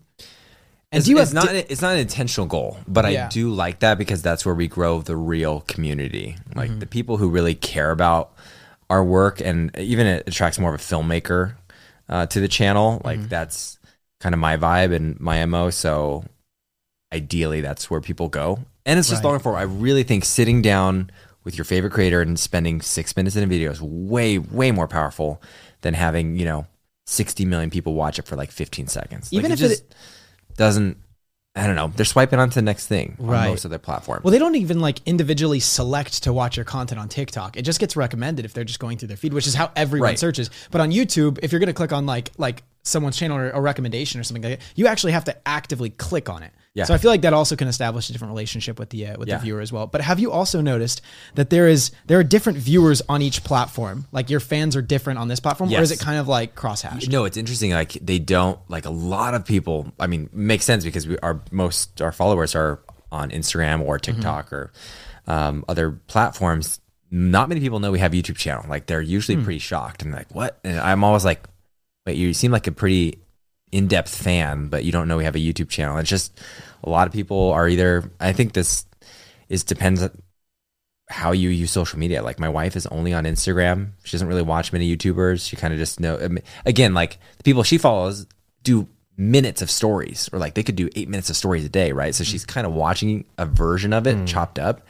Um, so it's just it's different. I think. Uh, based on how view it's it's really weird to me though even in vegas like meeting people on the strip they're like dude i am the biggest fan of your tiktok videos. And i was like Oh my did gosh, you watch our funny. youtube videos? And they're like what? Oh, you have wow. a youtube channel? Like what's different there? And that i think that's the thing though. You have to if you have if you're drawing people to it it has to be really different. So for us it's like we're still really only a year into redeveloping the YouTube channel. Like at the, for many years, it's just we, we have like ten or what twelve million subscribers on YouTube. Yeah. But most of them are because we ran them. We didn't know we had a channel for a long time. We were uploading the shorts. uh, not as short, not YouTube shorts, but like the short little clips. Yeah. And we were just putting them. I was just uploading them when I'd make a new one, same as I'd put them on Instagram and TikTok. Mm-hmm. And then we looked one day and we're like, holy crap, this channel's like actually growing. We need to make long form content, which is one reason I think the CPM isn't good because Yeah. we've kind of just started figuring out in the last Yeah. year and a half, like we need to do longer form. Like if you do look at the library of from years ago, it's all like 20 second That's videos. why. And the watch time is just like, it's been pulled down because I'm thinking about like, maybe I need to go through and YouTube says it's not uh, worth doing or doesn't affect it, but I feel like it does. Like I need to go delete, delete No. those. No, no, no, no, no, no, Don't Don't delete delete videos. That- that's the worst. Bad. Thing. Why is that bad? bad. Oh my God, We that's- heard from Todd Beaupré himself that deleting videos is bad. Okay. Who do Yeah. we hear from? I heard it from Todd Beaupré. I asked him uh, in Clubhouse back in the olden days when we used to use that, and he said basically Old basically, days like a month ago. Oh, yeah, I don't no, this is like six months ago, Okay, but the months. algorithm. Yeah, yeah, Todd Pro, who's like the head of the algorithm at YouTube, you know. Okay. Uh, he said that once you delete a YouTube video, like YouTube Does it collects, mess up the web or something? yeah, kind of. YouTube collects data based off of the viewer. It's not based off of the video. Mm. And basically, if you delete a video, YouTube will treat each viewer that saw that video as if they had never seen that video or interacted with that video. So if a Meaning viewer or your channel. So no, just just that video, which obviously is tied to your channel. Yeah. So like, let's say like you have like ten viewers that went and watched this one video of yours, and they liked it or something. Then YouTube's gonna be like, oh, these ten viewers, they're gonna probably want to see other content similar to this, and they're gonna recommend other of your videos to this to these people, right? Right. But if you delete that one video, that's the ch- that is the vessel between like you and the viewers. So it's a pool, and it literally just. It basically treats it as it, as though they had never seen that video or they've never interacted. so by with your channel. deleting, let's say, I mean, I might have a lot. I have to look, but like, it could be like two or three hundred Oh short. Oh, gosh, no, you'll screw short Just leave it. Yeah, No, leave it. We I we've tested this so many times on our channel that we hmm. never delete videos anymore. I remember this. So I ended up Do you deleting. unli- it, what about unlisting? no, No, we literally go into the YouTube. Yeah, well, edit- I'll, I'll, I'll get to that. Oh, okay, so, all right. so here's what happened Oh, on my let me get main channel. tips. I was four months into doing YouTube videos, and my channel started getting recommended. And I ended up taking down two of those videos because they were videos that I just like back when I Were you embarrassed by them? No, I was. I swore. I Oh, swore okay. in those videos, and Yeah. I really tried to clean up some of the. I just made like stupid jokes Yeah. in the video. Not, not, not nothing inappropriate. Well, I would say it's like It's not gonna toilet can- humor. it's not no, gonna it was, cancel it was, you. it was inappropriate. Well, yeah, it- it's not cancelable. N- It's not cancelable, but it's just. People just are now inappro- Googling. They're it's just- leaving- they're it's leaving the podcast and inappropriate Googling it. toilet humor Uh-huh. that a like a teenage boy would would joke about. That's all it is. Yeah. it's like when you think of stuff just- like okay, so like- it's immature like Adult and- Swim sort of humor that I was making in videos talking about how to make passive income. Yeah. that was it. I mean, it's innocent enough. But when I but when those videos, I never thought anybody would watch the videos. And then when people watch the videos, and I and I was still I was full time as a real estate agent. I didn't want those videos coming back and clients thinking I was not professional. Sure. talking about like making these stupid jokes. Oh, so you were working at, I mean, you were a real estate agent at the time. Oh yeah, I was full time real estate agent. Like I wasn't making money from YouTube. I, like that was just a side for fun. So you haven't hobby. sworn on the channel since then? No. you So so, know the basically, so I took down those videos. it. Because I was like, I don't want clients to see this. I want a professional image still. So I'm going to take down those videos and not swear anymore. Yep. As soon as I took down those videos, there was like two of them. My channel just like 80% drop off. Huh? Like almost immediately. Really? And it took me months. It took me like eight months to build and back you up the swear, you just you swear it's from that. and it was from that. Wow. It was instantaneously. I took down those videos, eight months to build back up that same momentum. Eight Yeah. months. And then there was another time where I deleted a video. The same thing happened. Um, yeah, it was it was another it was another video. I think I just took it down. Um, same thing happened. Hmm. The algorithm went down. It took a few months to get back. But the real test was on the second channel. We had a guy call in. Um, I guess we could talk about it. Now. It's been long enough. We, I won't reveal anything. But we had a guy call in who owned a franchise. And he was telling us all the details about this franchise and like how much he was making from the franchise, how you could own a franchise, like the inner workings, which was really interesting because it was this whole culture and nothing bad. It was just It's like, public information. yeah, kind of. no, pub- it was. He said it was public information. Okay. Well, it was anyway, just the board that got upset. he revealed too much information for him, and the board saw the video. Which I don't Oh, know how they saw the video. It must have gotten recommended or someone sent it to him or something like that. It was a great video and it was one of our most successful videos on the second channel. And he called and was like, "Hey, I'm really sorry. I don't want to do this, but like I'm it, this is going to impact my ability to open up another franchise Wow. unless this video comes down." Like, "All right, we're going to take the video down."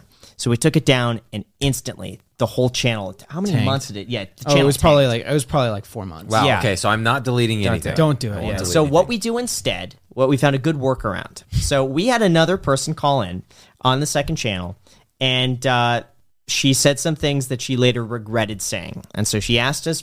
trim them out?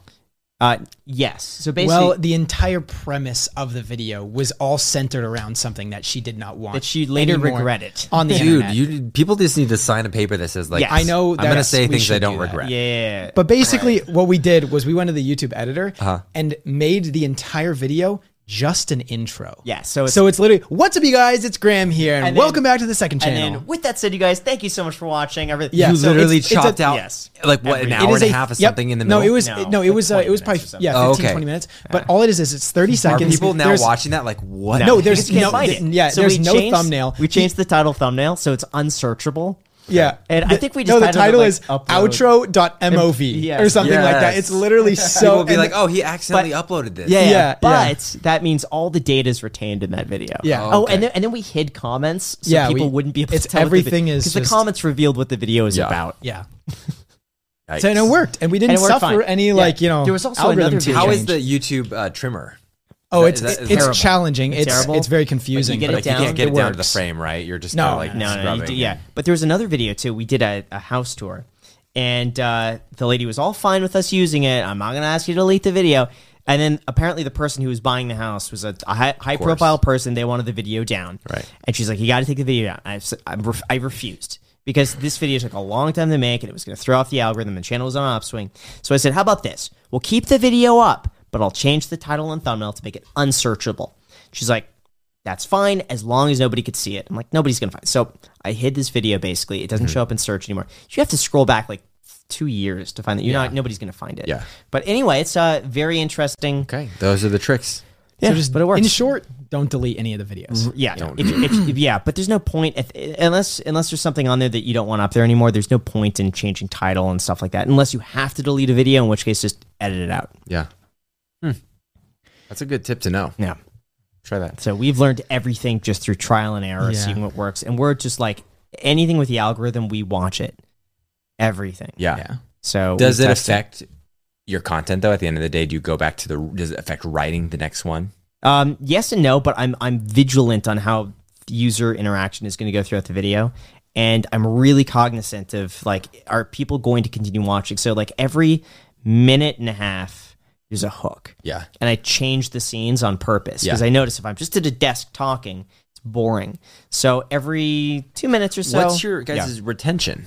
Do you know the uh, number? fifty to sixty? oh, that's pretty. That's really Yeah, good. so it's average view time is seven to eight minutes. This to family is like we can get up to like seventy five percent on this to family. Whoa. But the second channel and the main channel is fifty to sixty percent. Yeah. Wow. It's high. So for finance, but that's because I liked. I, I, I'll, so what I do is I'll script out the video and then I read it back to myself. Yep. And if there's any point where I'm reading where it doesn't make sense or Hmm. I, I lose my own focus, I'll either cut it out or I'll put a hook in there. Yeah. Or a question. I think that's important. As long as the going to the analytics and the data is Yeah, yeah. changing positively. Oh, yeah. The content, then Yeah. that's great. well, at the end of the day, it's just about keeping retention and entertainment at the same time. So if, Yeah. if, if someone's not entertained, there's no point in watching my video. Yeah. So I would say It's yeah. like that mix. I mean, for you guys, it's probably entertainment, but it's also highly on value, right? Like if you're not providing value and you're just entertaining, like unless that's why we're going to watch the channel, then you're missing the mark. it has to be. It has to be a mix of both. Yeah, So that's awesome. So Zach King, if you could rank the least important to the most important form of social media to have a presence on, how would you rank it? If you don't have a presence on YouTube, you won't be able to survive for the long tail of it. If that if social media, you're trying to make that your career, like being a content creator, you have to have YouTube. Um, but it doesn't mean the other ones aren't important. It, it just means I think if I were to rebuild a channel, I would do it from YouTube as a base and use the others to build it up. But you know, I wouldn't have a TikTok channel alone. I wouldn't have an Instagram Right. alone. Um, that just doesn't make sense anymore. So they all need each other, but you would say YouTube is the most important. But then what would it go? Would it go like as most important YouTube and then TikTok, then Instagram, Oh yeah, Snapchat? For- for like sure. the order right now is, and it, again, it changes on the climate. Like feels like it was moving a lot faster. It's kind of slowed down. I feel like we're in a weird plateau of like Mm-hmm. no new platforms uh, in a long time, no new innovation on social media. So yeah, YouTube is your base. Absolutely have to be on TikTok. I don't, are you on TikTok? Are you guys on TikTok? Yeah. Uh, we have Iced Coffee Hour clips on TikTok. we- it's got like ninety thousand followers. At I'm least gonna you're doing post on my. TikTok today. Are you really? Yeah. Did you? Did right you, here? Right here. I want to ask you a question from for TikTok. if Oh, you're I wanted we'll to do it- film a TikTok with Zach. Well, Great. too late. Great. Jack. You could both- you I could said both first. shoot. No, Alright, no, no. Jack can't do it. Okay. I called it first. Well, Wait, I wanted to film a Alex TikTok. gets no, a TikTok. no. All right, fine. Alex gets a TikTok. Gosh. All right, so you got you got YouTube, then you got TikTok, and, And, then but it depends who you are. Like I've seen, I follow a lot of podcasters, and it's like Twitter is some of their. That's the way Mm. I find out there's a new podcast. Um, it really depends. if, Like a news journalist, I'm going to follow them on Twitter. You know, I'm not going to follow them on uh, Instagram. Yeah. So it, it really I've- depends what you do. I've seen the biggest engagement from Instagram because for me, like YouTube is is is good, but then my Instagram is the concentration of the people who really care about the YouTube channel and myself will follow me on Instagram. Yep. So anytime I do it, well, I used to be the swipe ups, but when I used to do the swipe ups, I'd have such a high click through rate that like that would eclipse YouTube by like ten times. So it, it depends how you build it. Like me, I'm stuck at where I built my Instagram as a so I built every platform as a solo thing. It didn't have Mm. a purpose. So like you started as YouTube and you probably, I'm guessing, said if you want to know more about me and you're really into Yes. my stuff, go follow Instagram. Correct. So those Instagrammers, you're able just to always say swipe up or go see this Yeah, or new true. video here. For me, I built it just on Instagram and they came for the short stuff. And so now if I do anything else, they're like, dude, why am I why are you sending me to YouTube? Because this is where I started following you and this is what I want Got to it. follow. All right, so that makes forth. sense. So it if if you don't you it's hard to pivot later on those platforms, like what you use it for. What questions do you have for us? Let's okay, I want to know about your yeah. process. I want to know about I, when I hear your uh, recently it was a qu- uh, you had uh, Jimmy's manager on Mm-hmm. and uh, super smart guy. You guys, it sounds like there's bandwidth issues. Like you're always like, I'm so busy, so so bur- you're almost burning out. I don't know Yep. if you're burning out, but I'm like, from my perspective, it seems like if you had a writer and if you had an editor, I know you have Alex. He's awesome. Yeah. So Alex, my, my goal January first, I want Alex to take over the videos on the, the main channel, so he would edit them. Yep. So like my goal in a perfect world is like after this, I'm going to be filming. Yep. I'm going to film that video. Uh, I'm going to be done. Let's say 8 p.m. I would love for him to edit at night. Yep. And then that way, the next morning we could review the video together and have it done, so I could plan out the next video. Alex, you ready for the night shift? I've actually been working my regular job and the night shift for the past couple of weeks. Wait, you have another job? no, this is his. This- business. I mean, the, the night shift is in like I- editing I- videos. okay. Yeah. How how many years have you been doing th- this? YouTube? Five. Five years. Yeah. Wow, you've been at what, what's your schedule? Like, how many hours do you work a week? Uh, usually I try to take weekends like half days. Yeah. But I would say Monday through Fridays, definitely 7 a.m. to 7 p.m. usually. Okay, that's- Monday through Friday. Saturday is usually a half day, so it could be. I like working mornings, so I, I love going Yeah. from like 7 a.m. to 12. Yeah. On a Saturday or 7 to 3 or whatever. And then Sunday would be maybe another half day or a full day. Off. So I would say within a week, I definitely get at least one full day off. Usually the weekends are both half You know days. what it is, Graham? You Yeah. need to have a kid. No. Once you have No, a no, kid, no, no, no, no, about don't that. even. No, Once no, you no, have a no, kid- no, no, no. priorities just seem to change, uh, and you realize like all the little things you do, half of them somebody else can do, and it just forces you to. I don't want to. I don't want to. I don't want to have to have a kid just to just to change up my schedule. I love. Listen, I love my schedule. I really value the freedom Yeah. of being able to work this many hours. Yeah. So I'm. I'm No. really not in a rush to. So get what would that, you? Okay, yeah. if you had more time, what would you do with it? Uh, it sounds great. I would work more. Yeah, you'd work more. But like, would- what, yeah. what would the output look like? Is it like your Um, goal? Are you trying to like ramp up to like four or five videos? a- No, I don't and- really want to ramp up. I I want to just continue. I don't know if if I had more time. Honestly, I'd probably go to the gym a little bit more. Yeah. Um. You'd be happier. I, yeah, yeah. Honestly, I'd probably be a little bit happier. Okay. I would be a little less stressed Which is out. important to you. You mentioned I that would be- earlier. like, that will yeah. translate into the content. Yes. Yeah, yeah, yeah. Yeah. True. Um, I'd probably go to the gym more, uh, be a little happier, and spend more time uh, both with Macy and with the aquarium. Mm. I love, I love the aquarium. As Yeah. you had seen right when you walked Yeah, in, it's like, like that is literally the my first thing you my see. It's pride and like- joy. I'd spend more time tinkering on that. Yeah. tank. That's great. So that's yeah. So, But part of me would see that as like, ooh, this this means I could work more. so Yeah, I yeah. could do a better job now. Yeah. I would I would just ask what in your process is the your least favorite part? See, it's weird for me because I like editing. For me, it's like Yeah. it's it's a Kind way. therapeutic. Yeah, because I I know I could look at the time, and be like, I just zone out. Yeah. and it becomes like this thing where I could do it with my eyes closed Yep. and just the time stops and I look down and be like, oh, the video's done. Yeah. Four hours went by. Great. And I'm really happy with like the way it turned out. It's perfect. Yeah. I would say the hardest part for me is planning and thinking of a good topic. Because Mm. it's hard to, because once you commit to a topic, there's 10 hours right there Yeah. between planning and filming. What's your involvement in the main channel? Nothing really. Oh, nothing. He just runs by title thumbnails by me. Sometimes video ideas. Sometimes I watch the videos and give him my opinion on the editing and stuff like got that. Yeah. Cool. Well, it sounds like one role that'd be interesting as a like a producer. Like a and you could start it super low so it's not like they come in with that title and mm-hmm. f- you feel like you're having to listen to every suggestion they give, but maybe it's training another person to bounce those ideas off or eh, or ideate. Believe them. it or not, we got, we got a, should we tell them what's DGB? should I mention? Oh god, he's like 15. What's I know. DGB? Okay. I don't know if we're going to include this, okay? Okay. I, I don't know if we're going to include this. Uh, we have a subscriber. He's watching this right now. What's up? It's, it's he's awkward. One it's of awkward the to most talk about this. dedicated, loyal, but it's fans. awkward to talk about. Okay, so yes, so DGB has commented first on every single one of my videos for Yes. probably what a year and a half or two That years. he is- gets almost. He usually tries almost to get like ninety percent. He's the first comment Yes. across all the videos, and it got to a point where this was like what five months ago. He started to calculate the rankings of the video within the first five minutes of posting, and I'd post a video, and within five minutes, he'd be like, "I could tell this is going to be a six. I could tell this is going to be a four. Yep. This video is not doing that well. It's probably the title."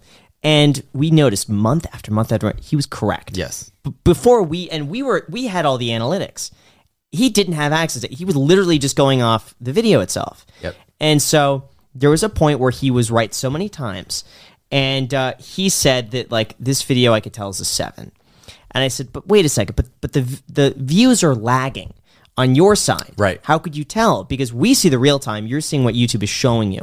He said i don't even look at the views anymore. You could tell how well it's doing based on the like ratio of the video. Hmm. I was like what do you mean the like ratio? He's like well if you take your likes in the first five minutes and you multiply that by 10 that's how many views you're getting. And so based on the first five minutes i created this this spreadsheet of all of your past videos Yep. and i could rank now based on the likes of the video how well it's doing. Yeah. I was blown away. Turns out he's 15 years old. At, at his age, he is more skilled Yeah. than I would say that than I am at this, than Jack is at this, or Alex, or any of us, Yeah. with fewer pieces of data at his disposal. And he was so good at that, and he and he watches all the videos and all of our videos, by the way, between me and Jeremy, Kevin, and Andrei. Like he knows everything, and he has for years.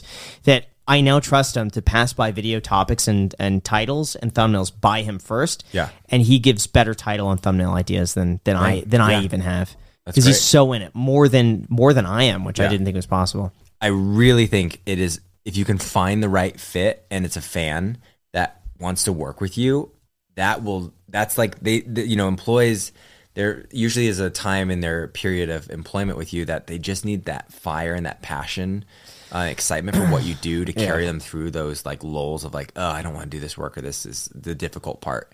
Uh, and that's like when a fan is in that role that's what carries them Yeah. What's even what's even crazier is that uh, he noticed based on the subtleties that the editing was different. That it was Alex.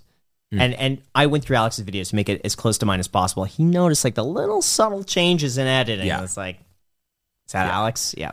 yeah So it's very cool. yeah, I would try to find ways to outsource. Again, like you want to do it in a way like a producer is a great role for it if it can encompass maybe that title means for you.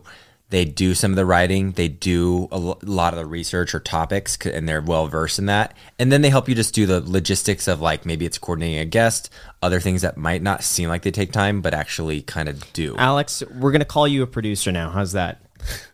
Uh, does that come with title. a, But I- I- uh, hey, a I pay get- raise? Hey, or, let's or, not- or- Hey, I get hey, hey, nervous. let's not of- yet. I get nervous of the night shift stuff Yeah. though. Why? We used to do it a good amount um, because of the same reason. Hey, we want to see this ed in the morning, and we would have U.S. people do it, but that doesn't last super long. Like there physically, there's only like a certain amount of time. Like my mom's a nurse, and she used to do a night shift for many years, and it just literally can see it physically change your body over time. So.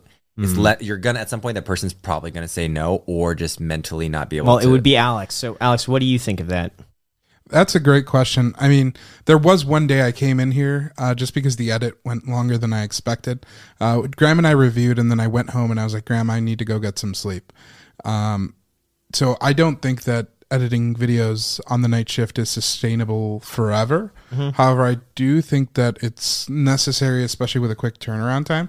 So I think as long as it's not the op the, you know the route that you go every night but let's say you know 10 25% of the time that's what needs to happen long term i think that would be Yeah, it's it's tough because there there are some times where it's Tuesday night and I finish filming at 8 p.m. and that video needs to post the next day at, Yeah. at 3:30 without fail. It has to post, and we have to have enough time. Well, to I would just review make it. I, I don't think the night shifting. So I think the, the issue is that he has a day job plus he's doing a night shift. Well, no, no, no, no. Well, this this would this would Oh, turn into- this would turn into Yeah. just that. I So think he could, yeah, so he could sleep in until 12 if he Yeah. wants to, as long as the video's done yeah th- this would be uh after training after call it. training. yes Yeah. Yeah. He's he's in the uh, the training p- phase right now. yeah.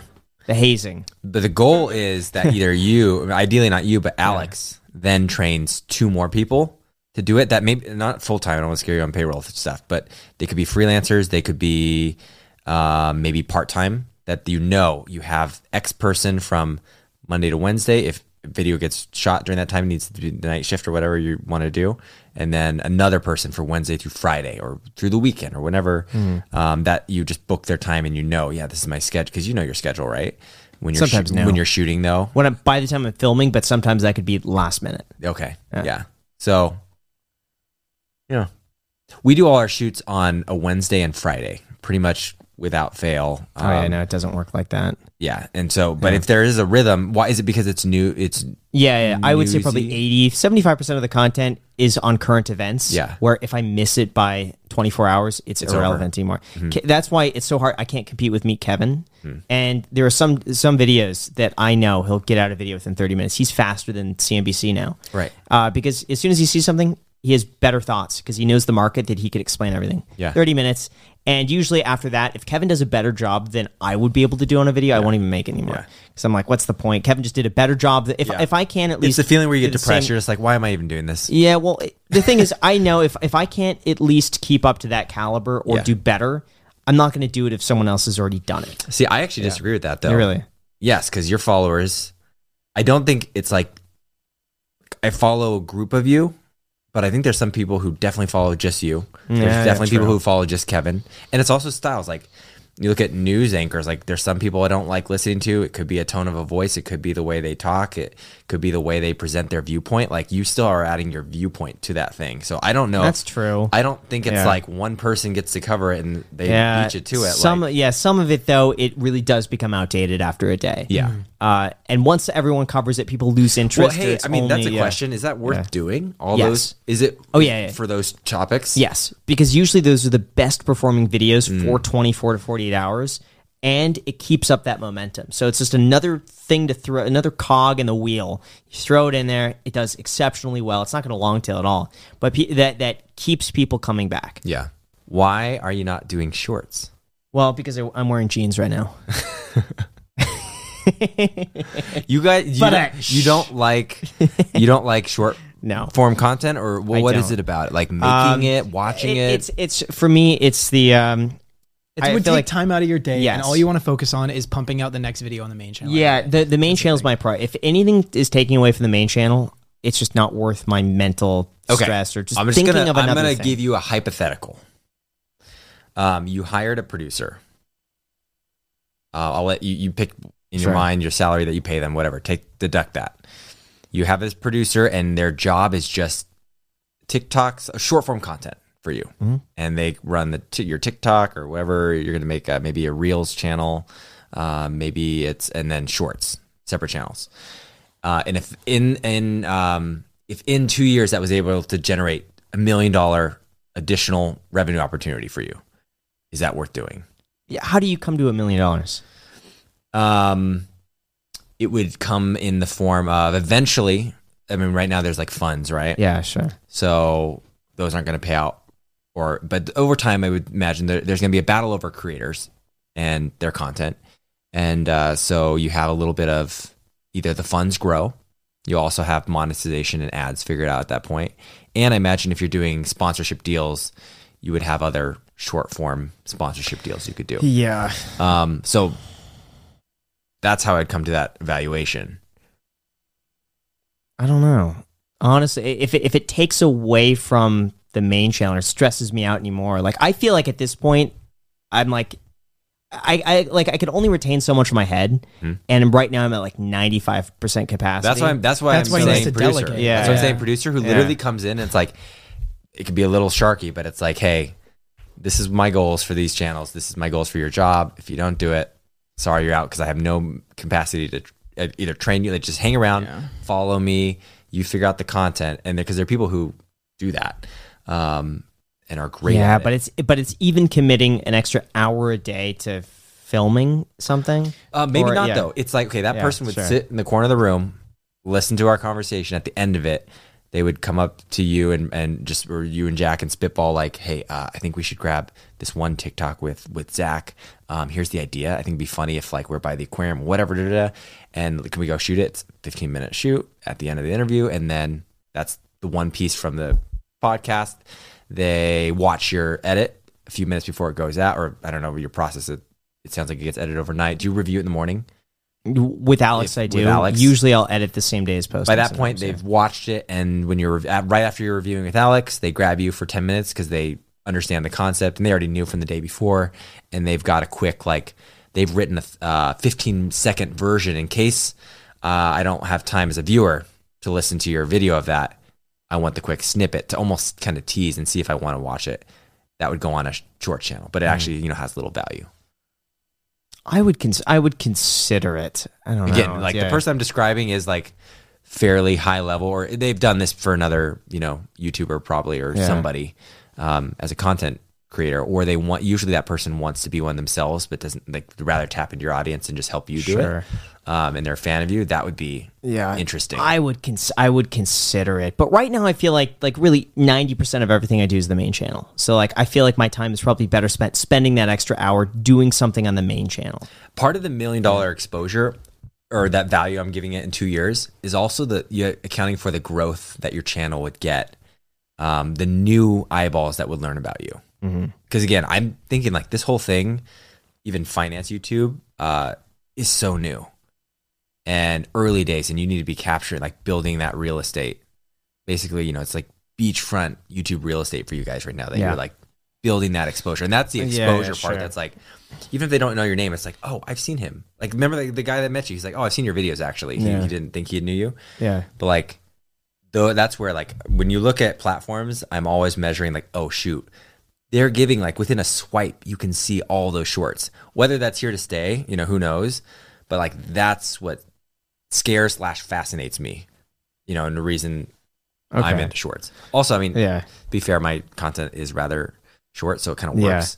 I would I would consider it, but I'm afraid of growing too quickly. Like even bringing on Alex was like a huge thing for us. Like Yeah. even even Jack for me was was huge. Yeah. And then bringing on Alex was another huge thing. Like mentally, it's it's tough. It's Yeah. tough for me. So like I would consider it, Yeah. but it's a it's, it's a big ordeal to bring someone else because then that's just another thing that e- e- even if they do their own thing, it's just like that's taking my capacity to 97 now. Yep. You know. I already have someone that is like they're not even receiving compensation yet for it, but they are now clipping up uh, and posting all the iced coffee hour uh, clips into TikToks. They have like reels or something ready. Uh, he's clipping up Graham's main channel videos, and Graham's apprehensive to post it on his TikTok, but he's open to the idea. And this person's clipping up his main channel videos like Yep. into one, uh, you know, the concepts into one, you know, short TikTok or whatever. And we Yeah. can post it on Graham's TikTok as well, so it wouldn't necessarily require any of Graham's time. Yep. I think the clips are interesting. You can always, unless you're shooting extra wide, it's hard. Like viewers just, Yeah. just know. Like, Yeah, and yeah, there's yeah, something about like seeing a clip. You're like, ah, this is a Yes, someone's repurposing. Yes. Like that's why I think it really needs to be custom. And that's the stuff that does really well. I agree with like you on that. it's just like they do it on their phone. They shoot it. They But is it better than nothing? I don't know. I- Really? I, See, I was kind of thinking it's better than nothing, but the ideal would be doing something new. Yeah, Yeah, it I I would agree. It's maybe better than nothing, but it's if you're gonna go through that work, like you might as well shoot a few custom pieces. Like we see a difference. Like we don't do this anymore, but we don't cut down. Like if we shoot a video for TikTok and also shoot it for YouTube, we shoot it twice. Like it's a ton of work, but we'll literally flip the camera and shoot it horizontal, and then we'll shoot one vertical because the, the framing matters. Like people can tell. That's Um, true. The cut down is just always punched. yeah, in I could always tell. and it doesn't look good. That's really interesting. Yeah, that would actually wouldn't. I mean, it wouldn't require that much more time if the person already pr- said, "Hey, this is what we need. It. This is the, these are the video bytes that I need from you, or whatever." You could just flip a phone vertically and say That's it. true. So.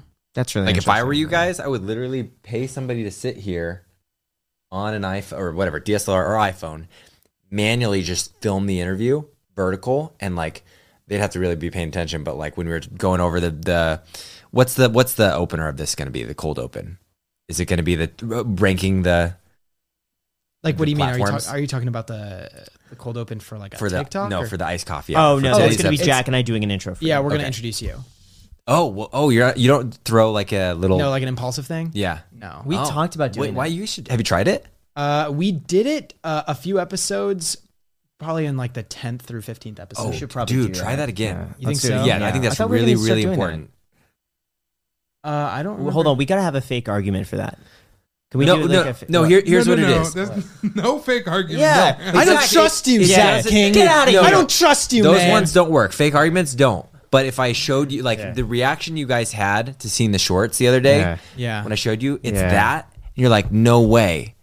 Like, and if we actually talked about that Yeah. in depth, like that's your that's your opener. That's why we always okay. save it for You the know, podcast. So I, I think you should maybe not this one, but the future one. But what I was saying with that person shooting vertical, Yeah. like they would be able to pick apart after they've shot that and they're Mm-hmm. going back and forth and you can tell it was like in the room it was shot on a phone it was vertical you're kind of Yeah. like leaning in like wait what is what are they talking about that's like what's going to make me then if i see that and there has to be again value in there like i give the either you or i give the guest that valuable little tidbit that they were kind of looking for Mm-hmm. but they know there's a podcast that has way more then i'm going to go that podcast Gotta hire someone to stand right there. it's the only solution.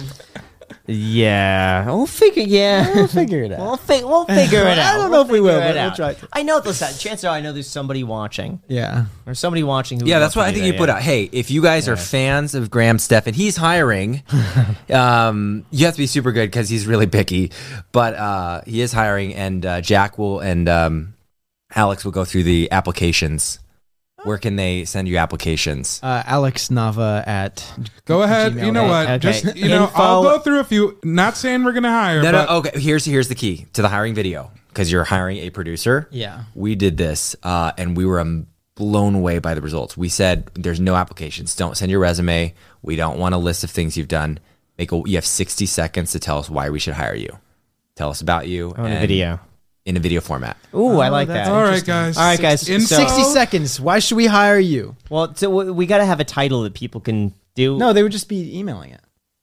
email. it? Yeah. email, Oh, literally email, email. And here's the test. Part of it is like make that subject line the best title for your 60 second resume. That's it's- the it's test. easy. Literally, See, that's I the liked title. what we did when we hired Alex was we had people just title their video Graham Stephan interview, and then we got to watch them all, and everyone else got to watch what people were submitting. You could do Posted that too. YouTube. But then other people preyed on Yeah, our people did. That tried to get the job because yeah. Which is picked them out. smart, Yeah, yeah. it is really smart, smart. but also uh, not everybody is comfortable like even putting their stuff online. Uh, Yeah, like, a few people interviews. wanted to leave it on unlisted. Yeah, so right, all I would just fair. say take it privately, and I mean we were blown away by like it was it was clear it was like the twenty front runners come to the front, and you're like, wow, All right, okay. So info at alexnava.com. Alexander Nava. oh, Yep. info at Al- we're gonna put it up on the screen. Listen here. up, everybody. Graham, all right, Stephan, and team is hiring. If you want to submit a video, uh, an application, they're not taking applications. They don't care about your resumes today. They want a 60 second video. Uh, shoot, uh, my, my hint is shoot it vertically too, because we're this is a social media business. Um, and then the subject of that email, write the catchiest title, why they should click on that, because they're not going to even click on all of them. Well, thanks for coming on, Zach. really this has appreciate been a pleasure and an honor to have you on. Yeah, seriously. It's This crazy. is I was so much watching fun, you yeah. on Vine Yeah. when I was, I don't even know, middle school maybe, Yeah. which is insane now That- that, it I'm makes actually you feel sitting really across from old. you. No, no, no, no, no, no. But it's just, it's an honor. Thank you so much for coming on. Yeah, coming of course. And uh, if you guys haven't picked up your bankroll coffee yet, go do so in the description. What description. did you think of it? Be, be honest. I- Wait, was it that was your beans? Yes. Oh, really good. Yeah. That I think was Did the, you, was there creamer in here? It's really sweet. Yeah, yeah. So Yeah, I I, did. it. So I put uh, what is it? Cap, uh, Captain, not Captain Crunch. I usually it? Cinnamon go, toast crunch. cinnamon toast Oh, crunch. you know what? I can taste it's the cinnamon. holiday. It's a I like that. holiday. se- It's a holiday flavor. Oh, cool. Well, go So- pick up a go pick up a. Is it a? Is it come grounded or is it all Both. Okay, whole beans. Yeah. Pick up whole beans. Get a grinder. whole Nice. beans. Wow, that's good. Well, thank you so much, man. I really appreciate it. And uh, did you get your free stock down below in the description when you sign up for Public? It's worth all the way up to What's- thousand dollars. what's Public? When you use the code Graham. Their There. stock trading brokerage, SaaS social media profile pro- platform where you can get a free stock. All right, that's what it is. Oh, okay. Can I follow Yes. like Yes. and see public trades? yes. Yes. Oh, that's a yeah, thing yeah, now. yeah. Cool. That's the advantage of. That's the public advantage Nice. is that you could uh, see your profile, see exactly what I'm buying. So Thanks, Zach. Nice. All right. Thanks, guys. Great. Thank course. you, man.